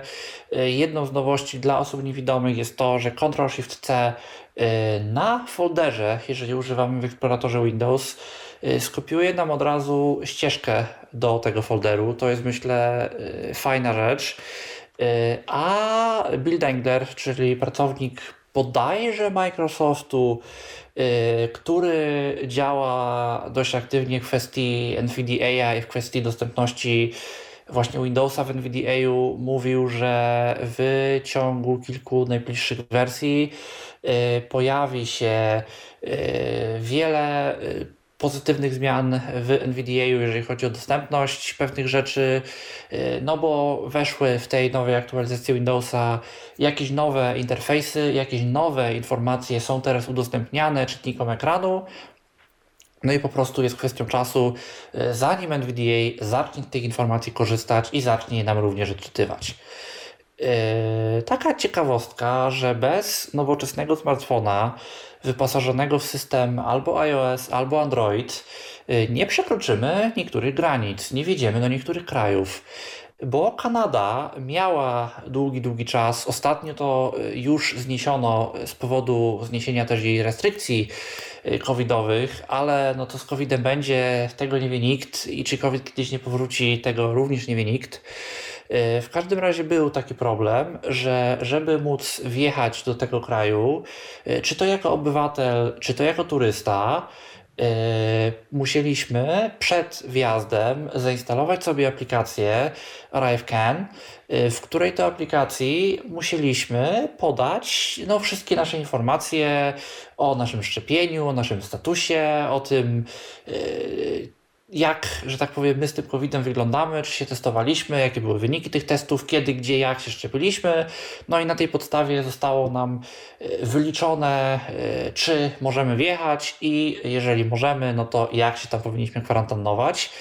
No i to jest myślę taka dość smutna informacja dla wszelkiego rodzaju osób, które z tego czy innego względu nie chcą lub nie mogą używać dotyku, chciałyby używać urządzeń typu Blind Shell że z coraz większej ilości no, jakichś elementów takich e, w społeczeństwie, życia, życia społecznego, e, takie osoby są i będą wykluczane, bo uznaje się po prostu za pewnik, że w no, tym momencie, w XXI wieku, osoby mają smartfon i mają na tyle e, mainstreamowy smartfon, że na nim działają normalne aplikacje, czy to z iOS-a, czy to z Androida. Yy, pojawiła się aplikacja OG App yy, i tutaj od razu uprzedzamy, nie wiem jak jest z dostępnością tej aplikacji, ale ma być to alternatywa dla aplikacji oficjalnej Instagrama, korzystająca oczywiście z oficjalnego API Instagrama, mm, która pozwala nam przeglądać ten serwis E, w sposób e, prostszy, fajniejszy, czystszy, bez reklam, bez jakichś treści sponsorowanych. I jeżeli albo ta aplikacja, jeżeli jest dostępna, albo jeżeli dałoby się przekonać twórców do tego, żeby tę dostępność wprowadzić, no a jest to niezależny team, więc jest na to jakaś szansa, Y, no to mogłaby ona stać się dobrą alternatywą dla aplikacji oficjalnej, y, na którą z tego co wiem, y, ja sam użytkownikiem nie jestem, dlatego też i nieoficjalnej aplikacji nie za bardzo mogłem przetestować, ale dużo osób niewidomych narzeka. Aktualizacje pojawiły się w Envision. Można teraz czytać dokumenty PDF chronione hasłem oraz dokumenty, które y, skanujemy y, za pomocą aparatu naszego telefonu, możemy również eksportować jako pliki PDF. Pojawiła się gra Eldrum Red Tide, o której tutaj mówiliśmy już kilka audycji temu. Ukazała się ona oficjalnie, będą linki do App Store'a i do Google Play. E, w komentarzach jest ona podobno dostępna e, dla osób niewidomych. E, ludzie w nią grają, grają ludzie w nią grali. No i to też taka dla niektórych może być fajna informacja, że na Androida też są dostępne gry, bo wiem, że z tym ludzie mają często problem, że na iOS jest tego po prostu zwyczajnie w świecie więcej. Mm, pojawiło się narzędzie na Maca, y, kolejny dodatek, kolejny moduł do systemu Hammerspoon, do oprogramowania Hammerspoon, y, tym razem pozwalający nam na szybkie odtwarzanie dźwięków y, za pomocą kilku skrótów klawiszowych. To raczej narzędzie przydatne dla osób w ten czy inny sposób związanych z radiem. E, jeżeli mowa na przykład o odtwarzaniu wszelkiego rodzaju jingli, e, no to to był gdzieś tam dla osób niewidomych czasem problem, że osoby widzące mają do tego narzędzia, że im się na przykład wyświetla takie małe gdzieś tam okienko i można szybko jednym klikiem aktywować sobie konkretny, konkretny plik, a z zrobieniem tego szybko, efektywnie i wydajnie z klawiatury przez osobę niewidomą wcale nie zawsze jest tak prosto. Mm, Twitter za to, a właściwie jego tip związany z dostępnością, e, poinformował, że e, pojawiły się e, opisy, a właściwie przypomnienia o opisach alternatywnych do obrazków już dla wszystkich użytkowników e, aplikacji mobilnych Twittera. Oczywiście, jeżeli sobie to włączymy, e, funkcja ta była testowana od czerwca dla kilku procent użytkowników, jednak teraz mogą już włączyć ją wszyscy. Mm, pojawiła się również lista, pojawiła się taka strona internetowa, na której znajdziemy kilka dość kultowych amerykańskich, ale starych filmów z audiodeskrypcją, z audiodeskrypcją w języku angielskim. Są to filmy, które nie były do tej pory w żaden sposób deskrybowane. Stworzył to jakiś audiodeskryptor wolontariusz, E, nie wiemy do końca, jak jest z legalnością i statusem e, tegoż projektu, no ale poinformował o tym oficjalnie podcast e, Talk Description to Me, czyli no taki podcast, który kiedyś tworzył właśnie audiodeskrypcję do wszelkiego rodzaju, no głównie wydarzeń na świecie, czyli na przykład, nie wiem, huraganów, wybuchów, pożarów, jak jakieś wydarzenie było bardzo często okraszane E, zdjęciami oraz filmami, no to były e, te właśnie elementy deskrybowane. Oni oficjalnie no, podzielili się tą informacją, więc e, skoro oni się podzielili, to dzielimy się i my. Mm, kolejna informacja dotyczy przeglądarki Microsoft Edge. Od teraz Ctrl F6 może nas przenieść do treści strony, niezależnie gdzie zabłądzimy w interfejsie przeglądarki. E, pojawił się również startup ostatnio e, o nazwie SoundSlice, tworzący oprogramowanie, które pozwala nam zeskanować oraz rozpoznać nuty i muzykę no, zapisaną właśnie w formie nut za pomocą jakiejś sztucznej inteligencji i potem się z nią zapoznać, edytować i no, przetwarzać już ten materiał cyfrowo. E, nie Ciekawe wiem, swoją drogą, jak z dostępnością tego, Dokładnie. bo z tego, co ja gdzieś tam widziałem, to to jest raczej takie oprogramowanie kierowane do e, widzących użytkowników, bo oni tam tak. mocno stawiają na te wizualizacje, że można tam e, tego używać do edukacji, można tam jakoś synchronizować na przykład te nuty, które zostaną zeskanowane czy wpisane z materiałami z YouTube'a, więc to jest takie mocno graficzne, ale rzeczywiście rzeczywiście ta jedna funkcja, no to dla nas całkiem użyteczna. Tak, i też nawet jeżeli to dostępne nie jest, to ja nie wykluczam, że to dostępne będzie. Taka chociażby sytuacja miała miejsce z y, narzędziem Mavpix. Y, Mavpix to jest y, taki podobny silnik do rozpoznawania tekstów matematycznych tym razem. I ja jestem zapisany do newslettera właśnie Mavpixa, bo kiedyś to gdzieś tam testowałem.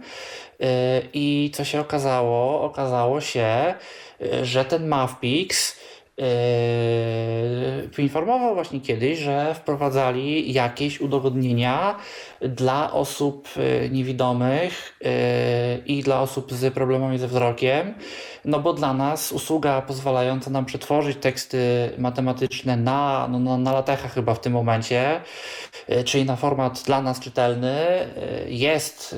Ja sobie jestem w stanie jak najbardziej wyobrazić użyteczność tej usługi w liceum, to by mi wiele, wiele, wiele godzin na przykład taka usługa uratowała. E, tak osobiście patrząc. E, no a u nas i na uczelni też z tego co wiem gdzieś e, się tę usługę stosuje. Więc, więc nawet, nawet też myślę w przypadku tej usługi muzycznej, nawet jeżeli ona nie będzie za bardzo dostępna sama z siebie, no to jeżeli ona będzie pozwalała na jakiś eksport tych danych do jakiegoś cyfrowego formatu, y, to też możemy liczyć, że wszelkiego rodzaju, czy to biura adaptacji, y, które no bardzo często są obecne na naszych polskich uczelniach, czy to nawet, nie wiem, nauczyciel, nauczycielka, instruktor, korepetytor, ktokolwiek, będzie nam w stanie po prostu no, przetworzyć to na jakiś format, z którym my już się w stanie jesteśmy zapoznać, a tam z tego co wiem, tych programów do obsługi muzyki na Windowsie kilka jest. Tak, to jest ten uniwersalny format Music XML, Music tak? XML, dokładnie. I jakoś niewidomi tam z tego korzystali, więc jeżeli na przykład dałoby się y, do tego eksportować, no to nawet jeżeli narzędzie nie jest dla nas dostępne, to nawet jeżeli widzący nam po prostu to przerobi, przeeksportuje, no to już oszczędza nam to jakieś tam dłuższej ilości czasu, y, którą byśmy spędzili na, na powiedzmy przypisywaniu tego. Więc myślę, że może być to dla no, osób zajmujących się tematem muzyki informacja dość ciekawa. I to słuchajcie, tyle jeżeli chodzi o informacje takie stricte Tyflo. Natomiast y, to jeszcze nie koniec naszego dzisiejszego spotkania z wami, choć już y, tak powolutku do końca się zbliżamy. Taka dziś ekspresowa audycja Tyflo przeglądowa. Teraz będzie o dźwięku, o usprawnieniach w aplikacjach do edycji tegoż przeznaczonych. Tomku, ty masz y, wieści na ten temat. Tak, mam wieści na ten temat, bo przede wszystkim myślę, że e, to może kogoś zainteresować. Pojawiła się nowa wersja programu Audacity. I to jest o tyle ciekawa informacja, że w końcu, po wielu latach, Audacity doczekał się czegoś, co nazywa się nieniszcząca edycja. Chodzi o to, znaczy nie wiem do jakiego stopnia jest to nieniszcząca edycja, natomiast generalnie działa to tak, że no można dodać jakiś efekt na ścieżkę i to nie jest tak, że ta ścieżka jest jakby od razu zapisywana z tym efektem, tylko ten efekt jest na nią nakładany w czasie rzeczywistym.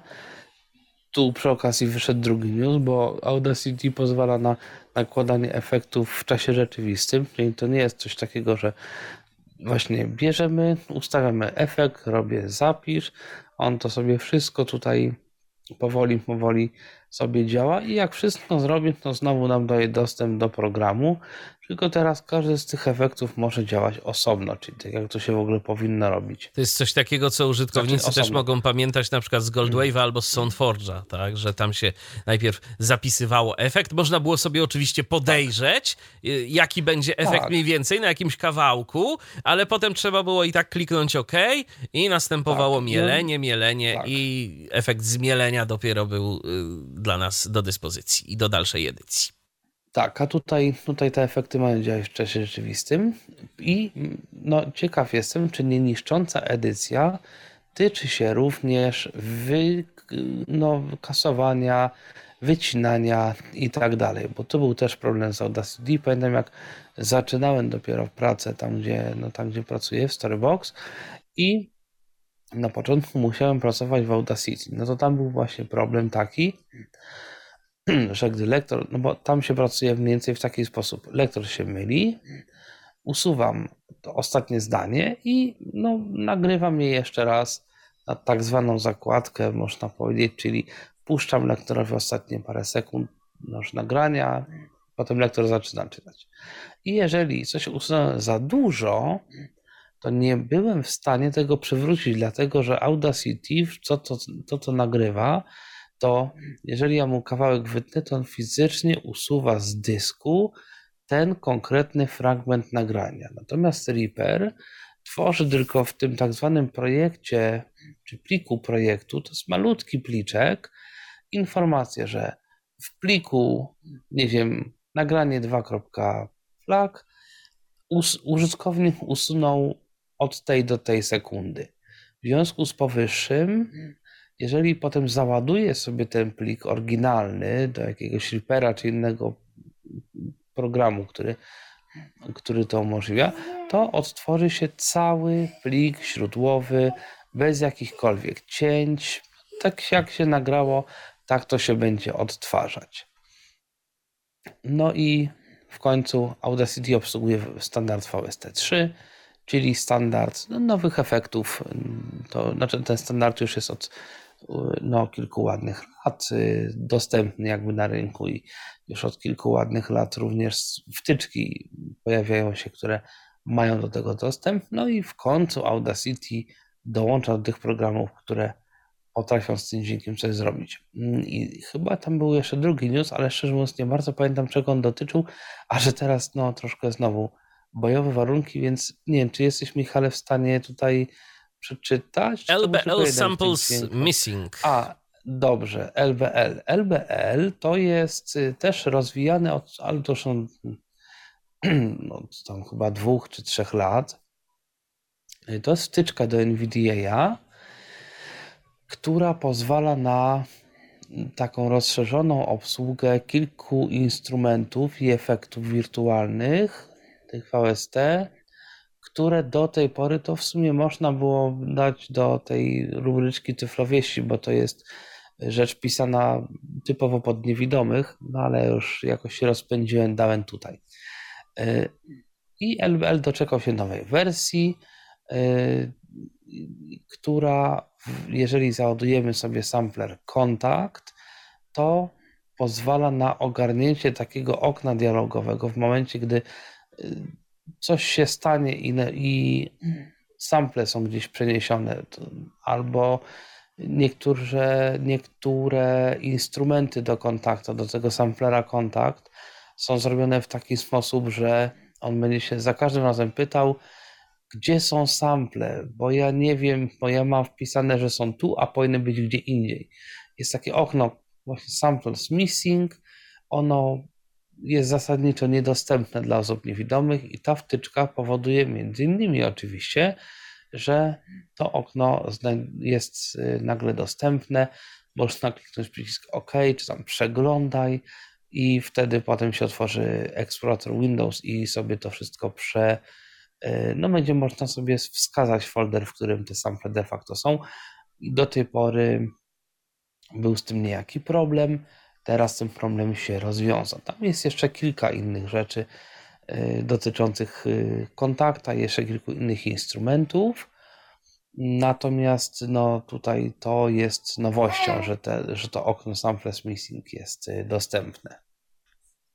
No i teraz to, na co być może wszyscy czekają, czyli Whisper. Whisper, y, to właściwie to tak powinniśmy o tym wspomnieć na początku naszej dzisiejszej audycji, no bo to jest trochę nawiązanie do tego, o czym mówił Tomek y, na końcu audycji poprzedniej. Ale cóż, Mikołaju, do Whisper, rzeczy. Y, to jest model, który się ukazał, to jest no, taka pewna powiedzmy sztuczna inteligencja, która się ukazała no chyba właśnie jakoś w okolicach zeszłej środy. E, to jest cudo stworzone przez e, firmę OpenAI amerykańską, e, która z wielu ostatnio no, milowych kroków, a można by powiedzieć, że i 100 milowych w tej dziedzinie słynie i no, tam się wiele, wiele fajnego dzieje. No ale teraz pojawi się Whisper. Whisper jest no jak już tutaj Tomek w zeszłym tygodniu wspomniał, e, czymś, co pozwala nam e, nie mniej, nie więcej przetworzyć dźwięk na tekst. Ale Tomek przetworzyć... zademonstrował to na zasadzie takiej, a no, kilka dźwięków i to jeszcze nie w naszym języku. No fajnie, ciekawostka z zagranicy o obcych Dokładnie. językach. No, tak. kiedyś może i będzie u nas. Tak, to się okazuje u nas jest. I to nie tylko u nas, bo tam języków to jest oho ho. I jaki baskijski, jakiś Swahili, jakiś Urdu. Tam języków jest no, mało znanych również dość dużo.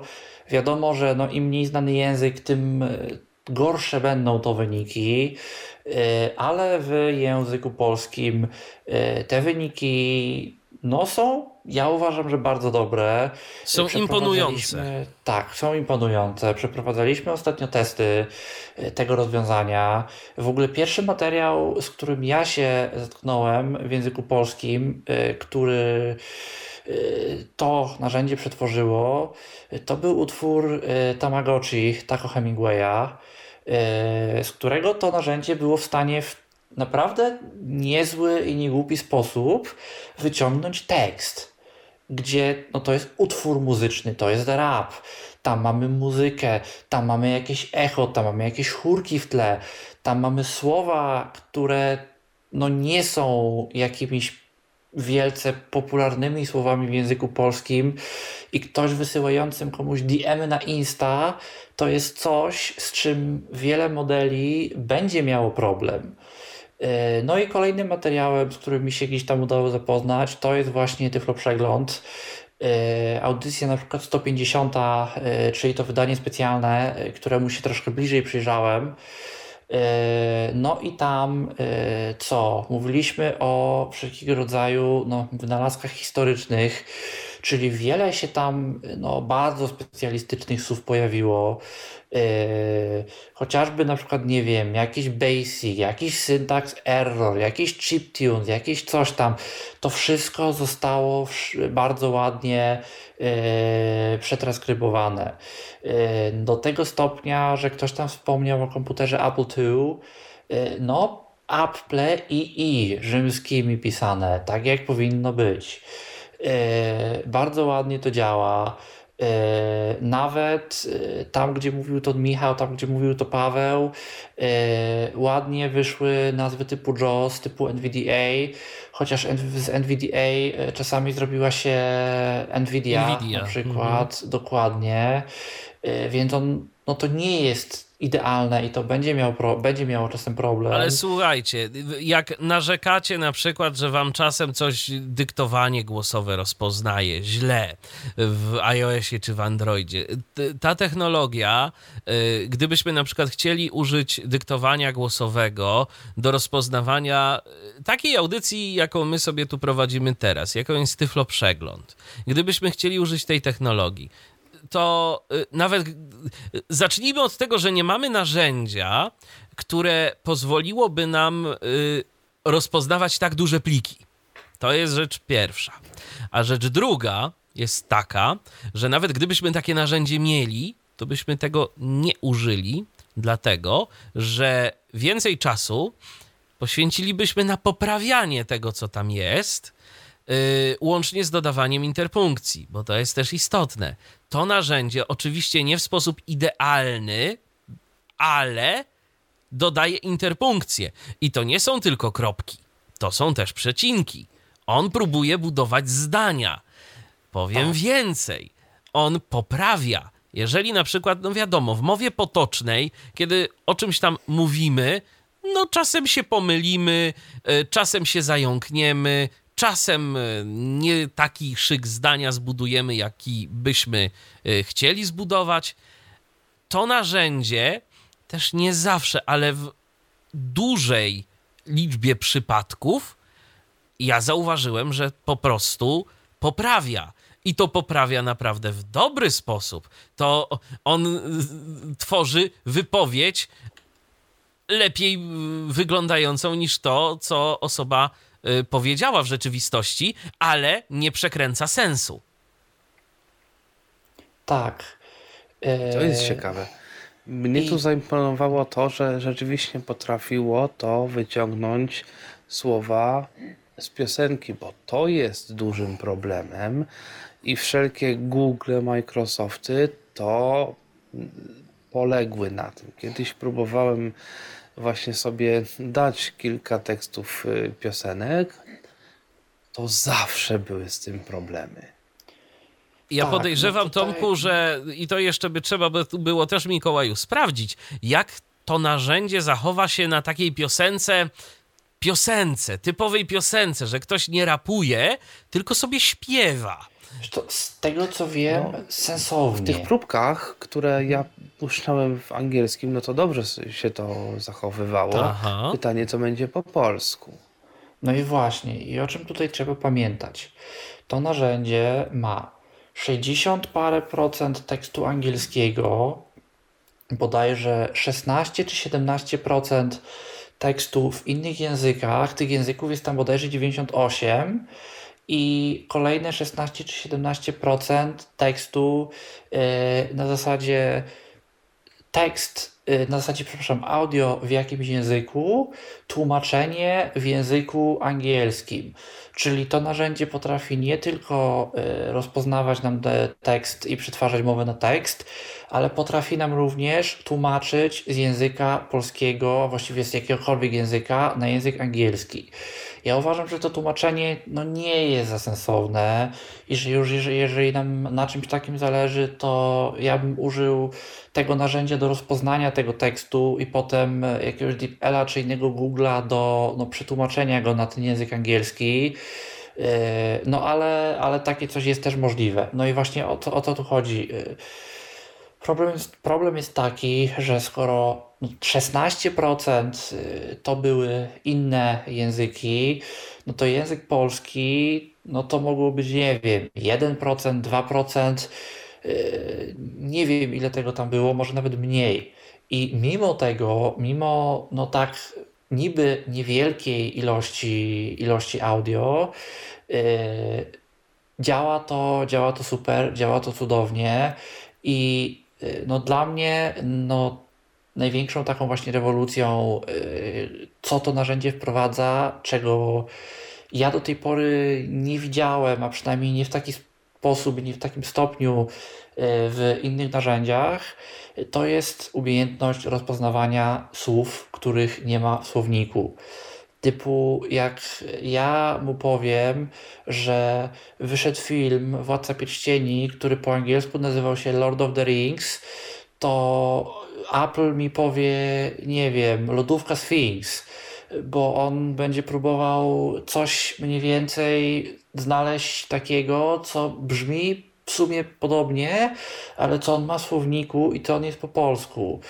E, w tym przypadku tego absolutnie nie będzie. On rozpoznaje to poprawnie jest to e, pisane pisownią taką, jaka ona być powinna. E, co więcej, jeżeli ktoś się pomyli i no, był właśnie w Tyflo przeglądzie taki przypadek i powie, że odnajdywać zamiast odnajdować, to zostanie przetranskrybowane odnajdywać, bo tak powiedział prowadzący. Gdzie zaczyna się problem, problem na przykład zaczynał się na tej naszej audycji 150 na słuchaczu Mateuszu, yy, który dzwonił do nas telefonicznie, yy, no czyli ta jakość była jaka była, no i to nie jest już jakość nasza z Zooma. Podejrzewam, że problem zacznie się dzisiaj na Tomaszu i jego dzieciach w tle, które jeszcze gdzieś tam muzykę miały. Problem no, jest właśnie w takiej sytuacji, gdzie. Mm, no ktoś, no, no ktoś. Pamiętaj, no, tak Mikołaju, że Mateusz dzwonił do nas przez telefon i to był taki typowy Dokładnie. telefon. Y, tak, telefon tak. jeszcze o tej obniżonej jakości, jakości, i Mateusz jeszcze miał jakiś chyba problem z tym y, telefonem, z utrzymaniem tego telefonu w linii prostej. I ten telefon mm. po prostu ten dźwięk bardzo, bardzo pływał, y, więc tu było dużo zmiennych, które dla takiego algorytmu no, mogą być problematyczne. Zwłaszcza w języku języku polskim. Tak. Jak ja to testowałem, no to faktycznie w języku angielskim no działa to lepiej, działa to fajniej, yy, ale no nawet dla języka polskiego działa to super. Gdzie pojawia się problem? Problem jest jeden. Potrzebujemy, żeby tego algorytmu użyć, karty graficznej, która ma 12 GB RAMu. 10 jest niby w wymaganiach, no te 12 jakby fajnie by było, mogłoby się przydać. E, no a taka karta, żeby ją kupić e, do użytku domowego, własnego, no to dobre kilka tysięcy złotych wydamy. E, też bez przesady, to znaczy w tej chwili dwunastki, wiem, sprawdzałem niedawno, mhm. 2000. Mówię oczywiście o samej karcie, nie o jakimkolwiek innym komponencie no takiego tak. systemu. Ale sama karta 2, 2,5 tysiąca powiedzmy. To... No tak. Też jeszcze, pytanie, też jeszcze pytanie, y, jak to tam dokładnie jest, bo ta karta musi spełniać y, jakieś konkretne wymagania, musi obsługiwać te y, CUDA to się CUDA, bodajże nazywa, CUDA, tak? tak? Te technologie. Czyli po prostu to musi być karta NVIDIA. Tak. NVIDIA, dokładnie. I wszystkie te RTX, y, tak, tak, tak. zazwyczaj te, co mają 12 GB, to są albo RTX, albo te bardziej profesjonalne, jakieś tam A, tam 4000 czy 5000, już nie pamiętam, y, to raczej też to obsługują. W każdym razie no, karta NVIDIA, y, no i właśnie RTX, no teraz wychodzi w ogóle ta, te nowe RTX 40. Ciekaw jestem, jak to szybko w ogóle działa na takiej e, karcie. No i właśnie, ja przeprowadzałem e, takie testy, e, bo jest, okazuje się, że jest taka usługa, która się nazywa Vast AI. E, I ta usługa polega na tym, no to jest taki poniekąd Uber dla kart graficznych. Czyli możemy, jeżeli mamy kartę graficzną, wynająć ją właśnie wynajmować ją właśnie na waście, ustalić ile my sobie życzymy za godzinę używania takiej karty, no i możemy sobie wykupić dostęp do czyjejś karty, podłączyć się i mamy w tym momencie dostęp do Linuxa, Y, na którym możemy sobie instalować jakieś rzeczy no, na komputerze, który jest do tej karty podpięty i możemy sobie jakieś y, operacje za pomocą tejże karty wykonywać. Jak zrobimy, co mamy zrobić, wychodzimy i niszczymy tą naszą instancję i płacimy no, za tyle, ile wykorzystywaliśmy. To jest tam liczone, nie wiem, czy po minucie, czy po sekundzie. E, czyli jeżeli powiedzmy używamy tego 10 minut, no to płacimy jedną szóstą tej ceny godzinowej. I na przykład ja trafiłem e, za 20 parę centów, amerykańskich dolarowych centów za godzinę. No liczmy powiedzmy te 30.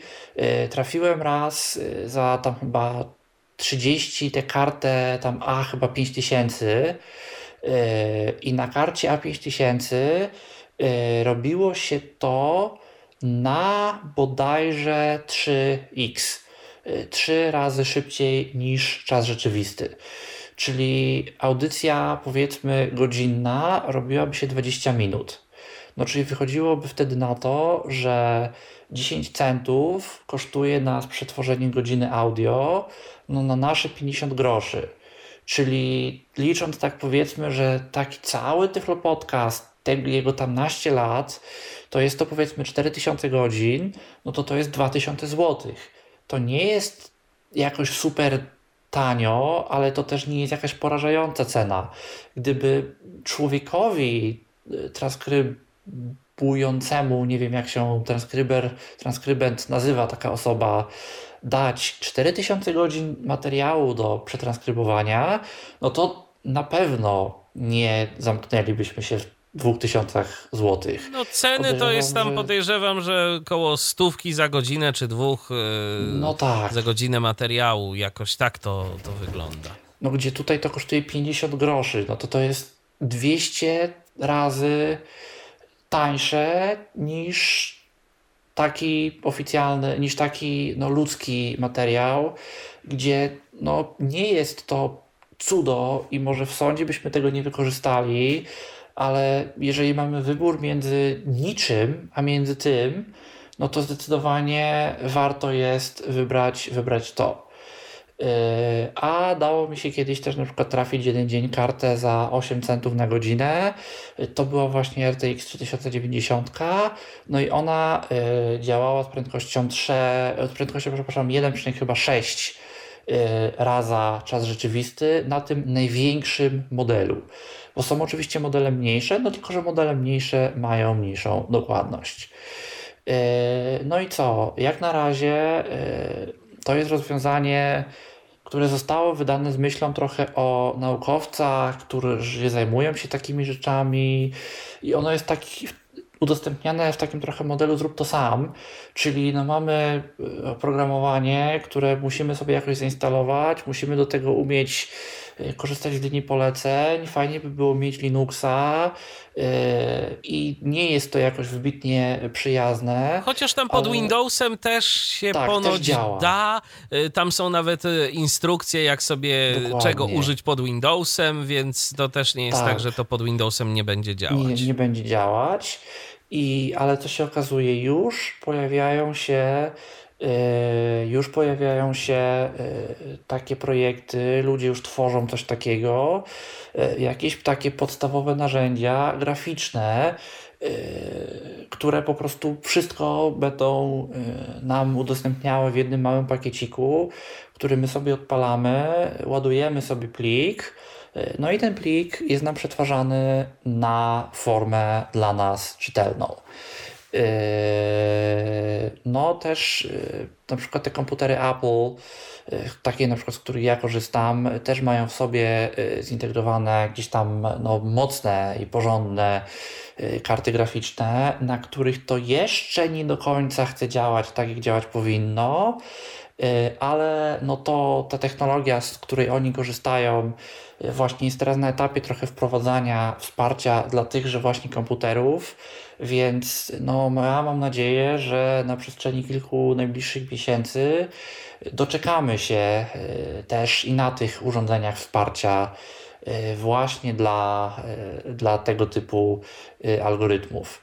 No i też podejrzewam, że za czas jakiś będzie można wykupić po prostu za jakąś rozsądną w miarę cenę tego typu usługę, no i wysyłając po prostu gdzieś i komuś ten plik, będziemy w stanie przetworzyć to na formę Y, właśnie dla nas y, czytelną, formę tekstową, takim właśnie programem. Y, no myślę, że to jest duża rewolucja dla osób, które mają problem ze słuchem, to po pierwsze. No ale to jest też, myślę, dla, dla wszystkich przydatna rzecz i no myślę, że możemy już to powiedzieć, że no, my mamy bardzo dużą nadzieję i jest bardzo prawdopodobne, że za czas jakiś, i to raczej krótszy niż dłuższy, w ten czy inny sposób takie transkrypcje Tyflo Podcastu zostaną nam, a właściwie Wam udostępnione.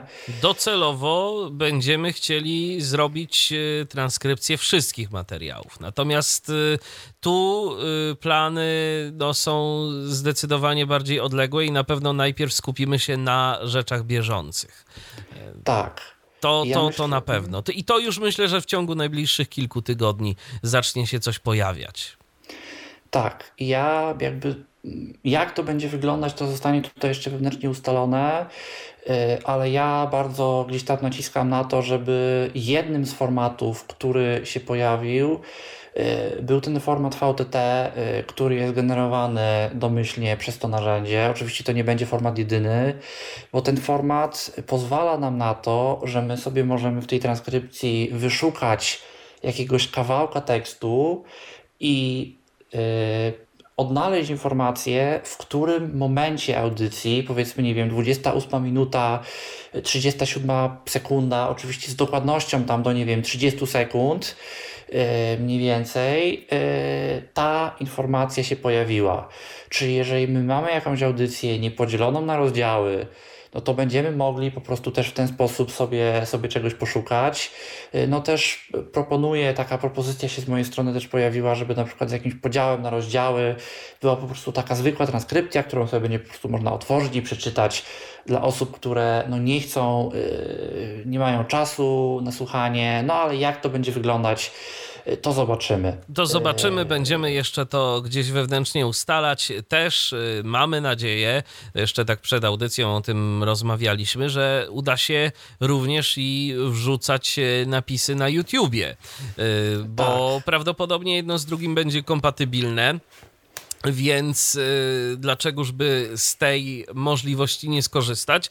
To nam daje naprawdę bardzo duże możliwości i no bardzo cieszę się, że tak naprawdę ten największy problem dostępnościowy, który y, no powiem tak, na chwilę obecną nie otrzymałem jeszcze żadnej y, informacji że komuś te napisy y, były potrzebne, ale to nie znaczy, że nikomu te napisy, te transkrypcje tekstowe potrzebne nie były. To oznacza tylko tyle, że ktoś po prostu nie zadał sobie trudu, y, żeby napisać, y, bo uznał, że no pewnie i tak nic z tego nie będzie, bo komu się będzie chciało to przepisywać. A teraz jest możliwość, żeby stosunkowo niewielkim kosztem, niewielkim wysiłkiem dotrzeć do kolejnej grupy osób e, z niepełnosprawnością słuchu, do osób głuchych albo słabo słyszących, które okej, okay, być może nawet i są naszymi słuchaczami, ale chciałyby się w jakiś sposób jeszcze dodatkowo wspomagać transkryptem tekstowym. Dokładnie. I jakby, no ja nawet własnej gdzieś tam trochę e, takiej no takimi, takimi myśli naszły, że jeżeli ja tworzę jakąś audycję i ta audycja ma być powiedzmy, nie wiem, no już uznajmy te 4 godziny i ja mam wydać 2 złote, bo to jest dosłownie koszt 2 e, złotych na to, żeby ta audycja no dla pewnej grupy osób stała się dostępna tam, gdzie ona dostępna nie była, to ja uważam, że coś takiego, no 2 złotych to jest zdecydowanie warte. Więc y, ja uważam, że to dla nas, dla, dla Tyflo, Tyflo Podcastu i dla Tyflo Przeglądu y, może być rewolucją. Y, no, zobaczymy też jeszcze, co jest na przykład z wszelkiego rodzaju syntezatorami mowy. Ja tak. mam tutaj gdzieś zrobiony, jeszcze się z nim nie zapoznałem, transkrypt audycji tutaj naszego y, słuchacza, też czasem Arkadiusza i współprowadzącego y, dotyczącej ustawień w systemie macOS i zobaczymy, co z tym będzie. Ja się muszę z tym transkryptem też bliżej zapoznać, jak on sobie radzi z syntezą mowy. Ale no coś takiego, coś takiego jest i, i fajnie, że jest i, i myślę, że będziemy to też mogli właśnie w ten czy inny sposób wykorzystać. Tak, będziemy, ja myślę, że będziemy tworzyć. Ja myślę, że tu jest jeszcze jeden wniosek, który można wyciągnąć. Tak jak do niedawna osobom niewidomym, chyba że ktoś był graczem, ale tak generalnie karta graficzna nie była potrzebna w zasadzie do niczego. Teraz to się zmienia. Raz, że ten to, o czym mówiłem, no to to prawda też bardziej dla ludzi, którzy zajmują się jakoś muzyką, też nie dla wszystkich, czyli te wszystkie programy do oddzielania wokalu, tudzież do rozbijania tego miksu na czynniki pierwsze, wszystkie tam demux, który dużo lepiej działa na karcie graficznej niż na procesorze. Teraz dochodzi właśnie ten system rozpoznawania mowy, który też wymaga karty graficznej i to nie wąskiej. Ja myślę, że takich narzędzi będzie się pojawiać z czasem coraz więcej, które właśnie wymagają karty graficznej nieraz dobrej, które będą oparte na jakimś uczeniu maszynowym, czy to jakieś programy do oczyszczania audio, y, być może właśnie systemy do rozpoznawania tekstu, do tłumaczenia tekstu, być może jakieś systemy, nie wiem, syntezy mowy, czy jakieś poprawy brzmienia głosu, różne, różniste można sobie wymyślać rzeczy, które mogą z tego korzystać. No i właśnie, na razie to są takie rzeczy dla głównie właśnie dla ludzi, którzy są trzaskani z Linuxem, z konsolą, ale już powoli powstają jakieś nakładki, jakieś interfejsy na to wszystko. I myślę, że za kilka lat możemy mieć taką rzeczywistość, w której rzeczywiście taki jakieś takie, czy karty graficzne, czy właśnie jakieś procesory takie oparte na tych cuda jednostkach, CUDA, czy jak to się czyta, mogą po prostu nam być potrzebne prędzej czy później, więc y, no, temat Więc to nie jest tak, bo kiedy, kiedyś się... tak było, kiedyś tak było i myślę, że pora zacząć z tym walczyć. Bo nie wiem, czy pamiętacie, kiedyś była taka i to dosyć, dosyć częsta praktyka, no godna potępienia tak naprawdę, że w różnego rodzaju programach dofinansowań do sprzętu, typu komputer dla Homera, czy, czy, czy aktywny samorząd, no to sobie ludzie brali jakieś na przykład właśnie wypasione karty graficzne plus monitory, bo to się okazywało, że w sumie no to ten niewidomy to specjalnie tego komputera nie miał po co używać, albo mu się nie chciało, ale można było to pozyskać tanim kosztem, a wnuczek chciał sobie pograć, e, bo była to starsza osoba. Ale teraz sytuacja się zmienia i to też o tym trzeba zacząć już, myślę, mówić głośno, żeby ktoś potem nie spotkał się z e, jakąś na przykład odmową takiej, a nie innej konfiguracji, bo ktoś na przykład e, powie, no ktoś, kto powiedzmy w danej instytucji realizującej chociażby aktywny samorząd sprawdzi sobie specyfikację, a po co panu, pani taka karta graficzna albo takie coś. Przecież to jest komputer taki typowo do gier. No po co to? I tu y, jeszcze kilka lat temu wniosek nasuwałby się jeden. To będzie urządzenie, które przez tego niewidomego wykorzystywane nie będzie. Teraz istnieje bardzo duże prawdopodobieństwo, że może być wręcz odwrotnie. Tak, zwłaszcza, że pojawiają się i to pojawia się tego coraz więcej modele, które potrafią po pierwsze opisywać obrazki, po drugie skanować, przetwarzać tekst właśnie z grafiki, po trzecie, y, no właśnie y, tworzyć na przykład też tekst na mowę, czyli być przeciwieństwem tego, co mamy, co mamy teraz. I ja się nie zdziwię, jeżeli za lat kilka yy, no, przyjdzie taki czas, że OCR jakości człowiek to przepisywał, yy, to będzie właśnie kwestia yy, potężnej karty graficznej, zwłaszcza w kwestii przykład pisma ręcznego, yy, no co dla obecnych algorytmów o, różnie z tym bywa. Jeżeli no, opisywanie obrazków, które przecież dla osoby niewidomej jest ważne, też stanie się fajne, proste i możliwe. Gwiazdka, gwiazdka, jeżeli sprzęt pozwoli.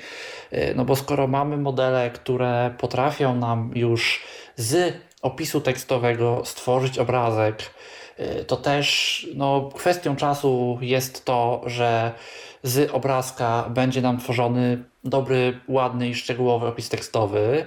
Wiesz, jeżeli jest no zrobiony, jeżeli jest dobry obrazek, to już no się mniej więcej dzieje. Pamiętam, tak. dałem kilka y, temu Microsoftowemu algorytmowi mhm. kilka y, zdjęć zrobionych przez no, osobę widzącą. Y, I tam było napisane, że jakaś drewniana ławka w góralskiej chacie. I to rzeczywiście była drewniana ławka w góralskiej chacie. E, Wiesz, tudzież... to, są na razie opisy jednozdaniowe, a co tudzież, jeżeli za chwilę... Tudzież e, na przykład jakieś nasze zdjęcia ślubne, gdzie też było napisane, że jakaś tam para młoda, coś tam, coś tam, wiek osób, tam około 30 lat. I to rzeczywiście też się zgadzało, tak? Więc tego typu opisy już są możliwe. To oczywiście jest robione per serwer, no ale znowu, kiedy nawet nie czy, tylko kiedy pojawi się coś takiego, y, no właśnie pewnie w takiej formie na razie, w jakiej jest to, to coś do rozpoznawania mowy. Idąc dalej, kiedy pojawią się systemy do rozpoznawania i do takiego opisu tekstowego filmów. O, no bo dokładnie. przecież film to jest seria zdjęć. Trzeba to wszystko połączyć w jedną całość to będzie zajmowało bardzo dużo zasobów. Z drugiej strony karty graficzne no, bardzo idą do przodu. I tak jak y, procesory, tak z wersji na wersję to jest tak 10-15%, to ponoć karty graficzne to potrafi być więcej, zwłaszcza, że tam y, bardzo szybko idzie rozwój, znaczy dodawanie y, pamięci właśnie coraz więcej do, do kart graficznych, gdzie 10 lat temu no było, no 4 giga to było dużo, 2 giga to było dużo. Teraz te 3090 to jest 24 giga. Y, mówi się, że te 40 to, to może być jeszcze więcej. Jest jakaś karta taka, teraz ma wyjść jakaś A100 czy A110, która ma mieć coś ponad 100, chyba 120 giga w ogóle tej pamięci e, graficznej. To oczywiście karta już do takich bardzo profesjonalnych użytkowników dedykowanych do takich centrów przetwarzania danych i tak dalej. Ale myślę, że jeżeli teraz jest taka karta do centrów przetwarzania danych, to za kilka lat to będzie karta dla graczy. Oczywiście zapewne bardzo duże pieniądze. Z drugiej strony, z drugiej strony, no właśnie wszystko idzie do przodu, więc a tam, Mam wrażenie, gdzie... że pytanie nie brzmi czy, tylko kiedy wejdą systemy do automatycznego tworzenia audiodeskrypcji. A też pamiętajmy o tym, że tam, gdzie karta graficzna do tego typu zastosowań to jest yy, milowy krok i przepaść nad procesorem, yy, tam yy, specjalistyczne, specjalistyczne układy typowo właśnie do zastosowań w sztucznej inteligencji to jest mniej więcej taka sama przepaść nad kartą graficzną. I na przykład nie bez powodu wiele funkcji w najnowszych iOS-ach nie jest dostępnych na starych iPhone'ach. I no, czy to dzieje się dlatego, że Apple chce zmusić nas do aktualizowania do nowszych iPhone'ów? No, absolutnie nie. To dzieje się dlatego, że od iPhone'a XS w górę mamy taki właśnie układ w tych urządzeniach, którego jedynym zadaniem jest przetwarzanie no, wszelkiego rodzaju operacji związanych z sztuczną inteligencją. i ten układ jest na przykład w stanie no, rozpoznawać nam ekran, e, te wszystkie rozpoznawanie zdjęć, rozpoznawanie ekranu. To jest realizowane właśnie na tym chipie, którego po prostu fizycznie w starszych iPhone'ach nie ma, no i już do nich go nie włożymy, no bo jak? Yy, I dlatego no, jest tak, jak jest, i funkcje, które takich właśnie operacji wymagają, no fizycznie na iPhone'ach, które nie posiadają y, odpowiednich y, układów, no nie mają prawa działać i działać na nich nie będą. Więc... To samo jest, zdaje się, ze smartfonami Google'a. Tam też jest tak. włożony ten procesor Google Tensor, to się chyba tak nazywa, i na pikselach mhm. jest dyktafon, który ma opcję deskrypcji w czasie rzeczywistym y, nagrań. Y, czyli mogę sobie wyszukać, po prostu wpisać jakieś słowo i y, zostanie to wyszukane w nagraniu. Oczywiście no to działa chyba tylko dla języka angielskiego i to jest Google, więc ma swój algorytm. Niemniej, no właśnie możliwe, że za jakiś czas, w związku z tym, że coraz więcej jest tych algorytmów, które wykorzystują sztuczną inteligencję, uczenie maszynowe, to mogą możliwe, że powstawać właśnie różne tego typu rozwiązania i tego typu procesory dedykowane właśnie do, do takich automatycznych procesów, więc no właśnie kiedy to się stanie. Ale tak czy inaczej, y, no ja myślę, że kiedy zobaczycie ten przekład y, audycji na formę tekstową, to zobaczycie, jaka to jest różnica, bo my tu tak sobie opowiadamy o tym i ktoś, Ładnie. kto nas słucha, to tak sobie myśli, dobra, no już kończcie, bo czym tu się ekscytujecie? Przecież to już jest dawno, jest w iOSie, jest w Androidzie i ja tego używam, dyktuję i piszę posty na Facebooku i nawet ich nie poprawiam.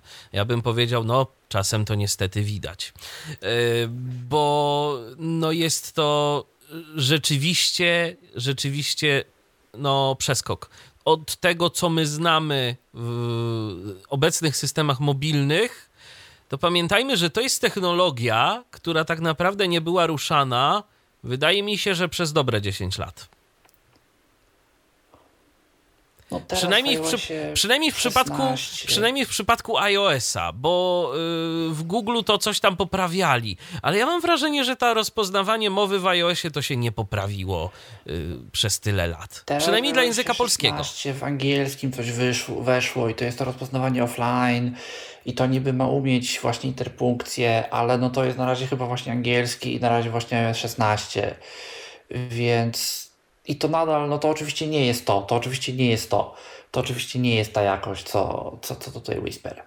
No, ja powiem, ja powiem tylko tyle. Ja testowałem go właśnie na tym tylko przeglądzie 150 i tam na pierwsze 5 minut audycji yy, dostałem trzy błędy, przy czym pierwszy błąd to było przetranskrybowanie TOXa jako TOX, co no okej, okay, my jako niewidomy, jako niewidomi wiemy, że pisze się to talks, ale no nie do końca mogę to nawet uznać za błąd, bo komunikator internetowy TOX spisany TOX nawet jak najbardziej istnieje, więc jest to do wytłumaczenia i podejrzewam, że nawet wielu y, ludzkich y, takich właśnie transkrybentów y, nie będących zaznajomionych z tematem osób niewidomych mogłoby popełnić ten błąd. Też nazwisko Pawła źle zostało tak. przetłumaczone, rozpoznane tak. źle.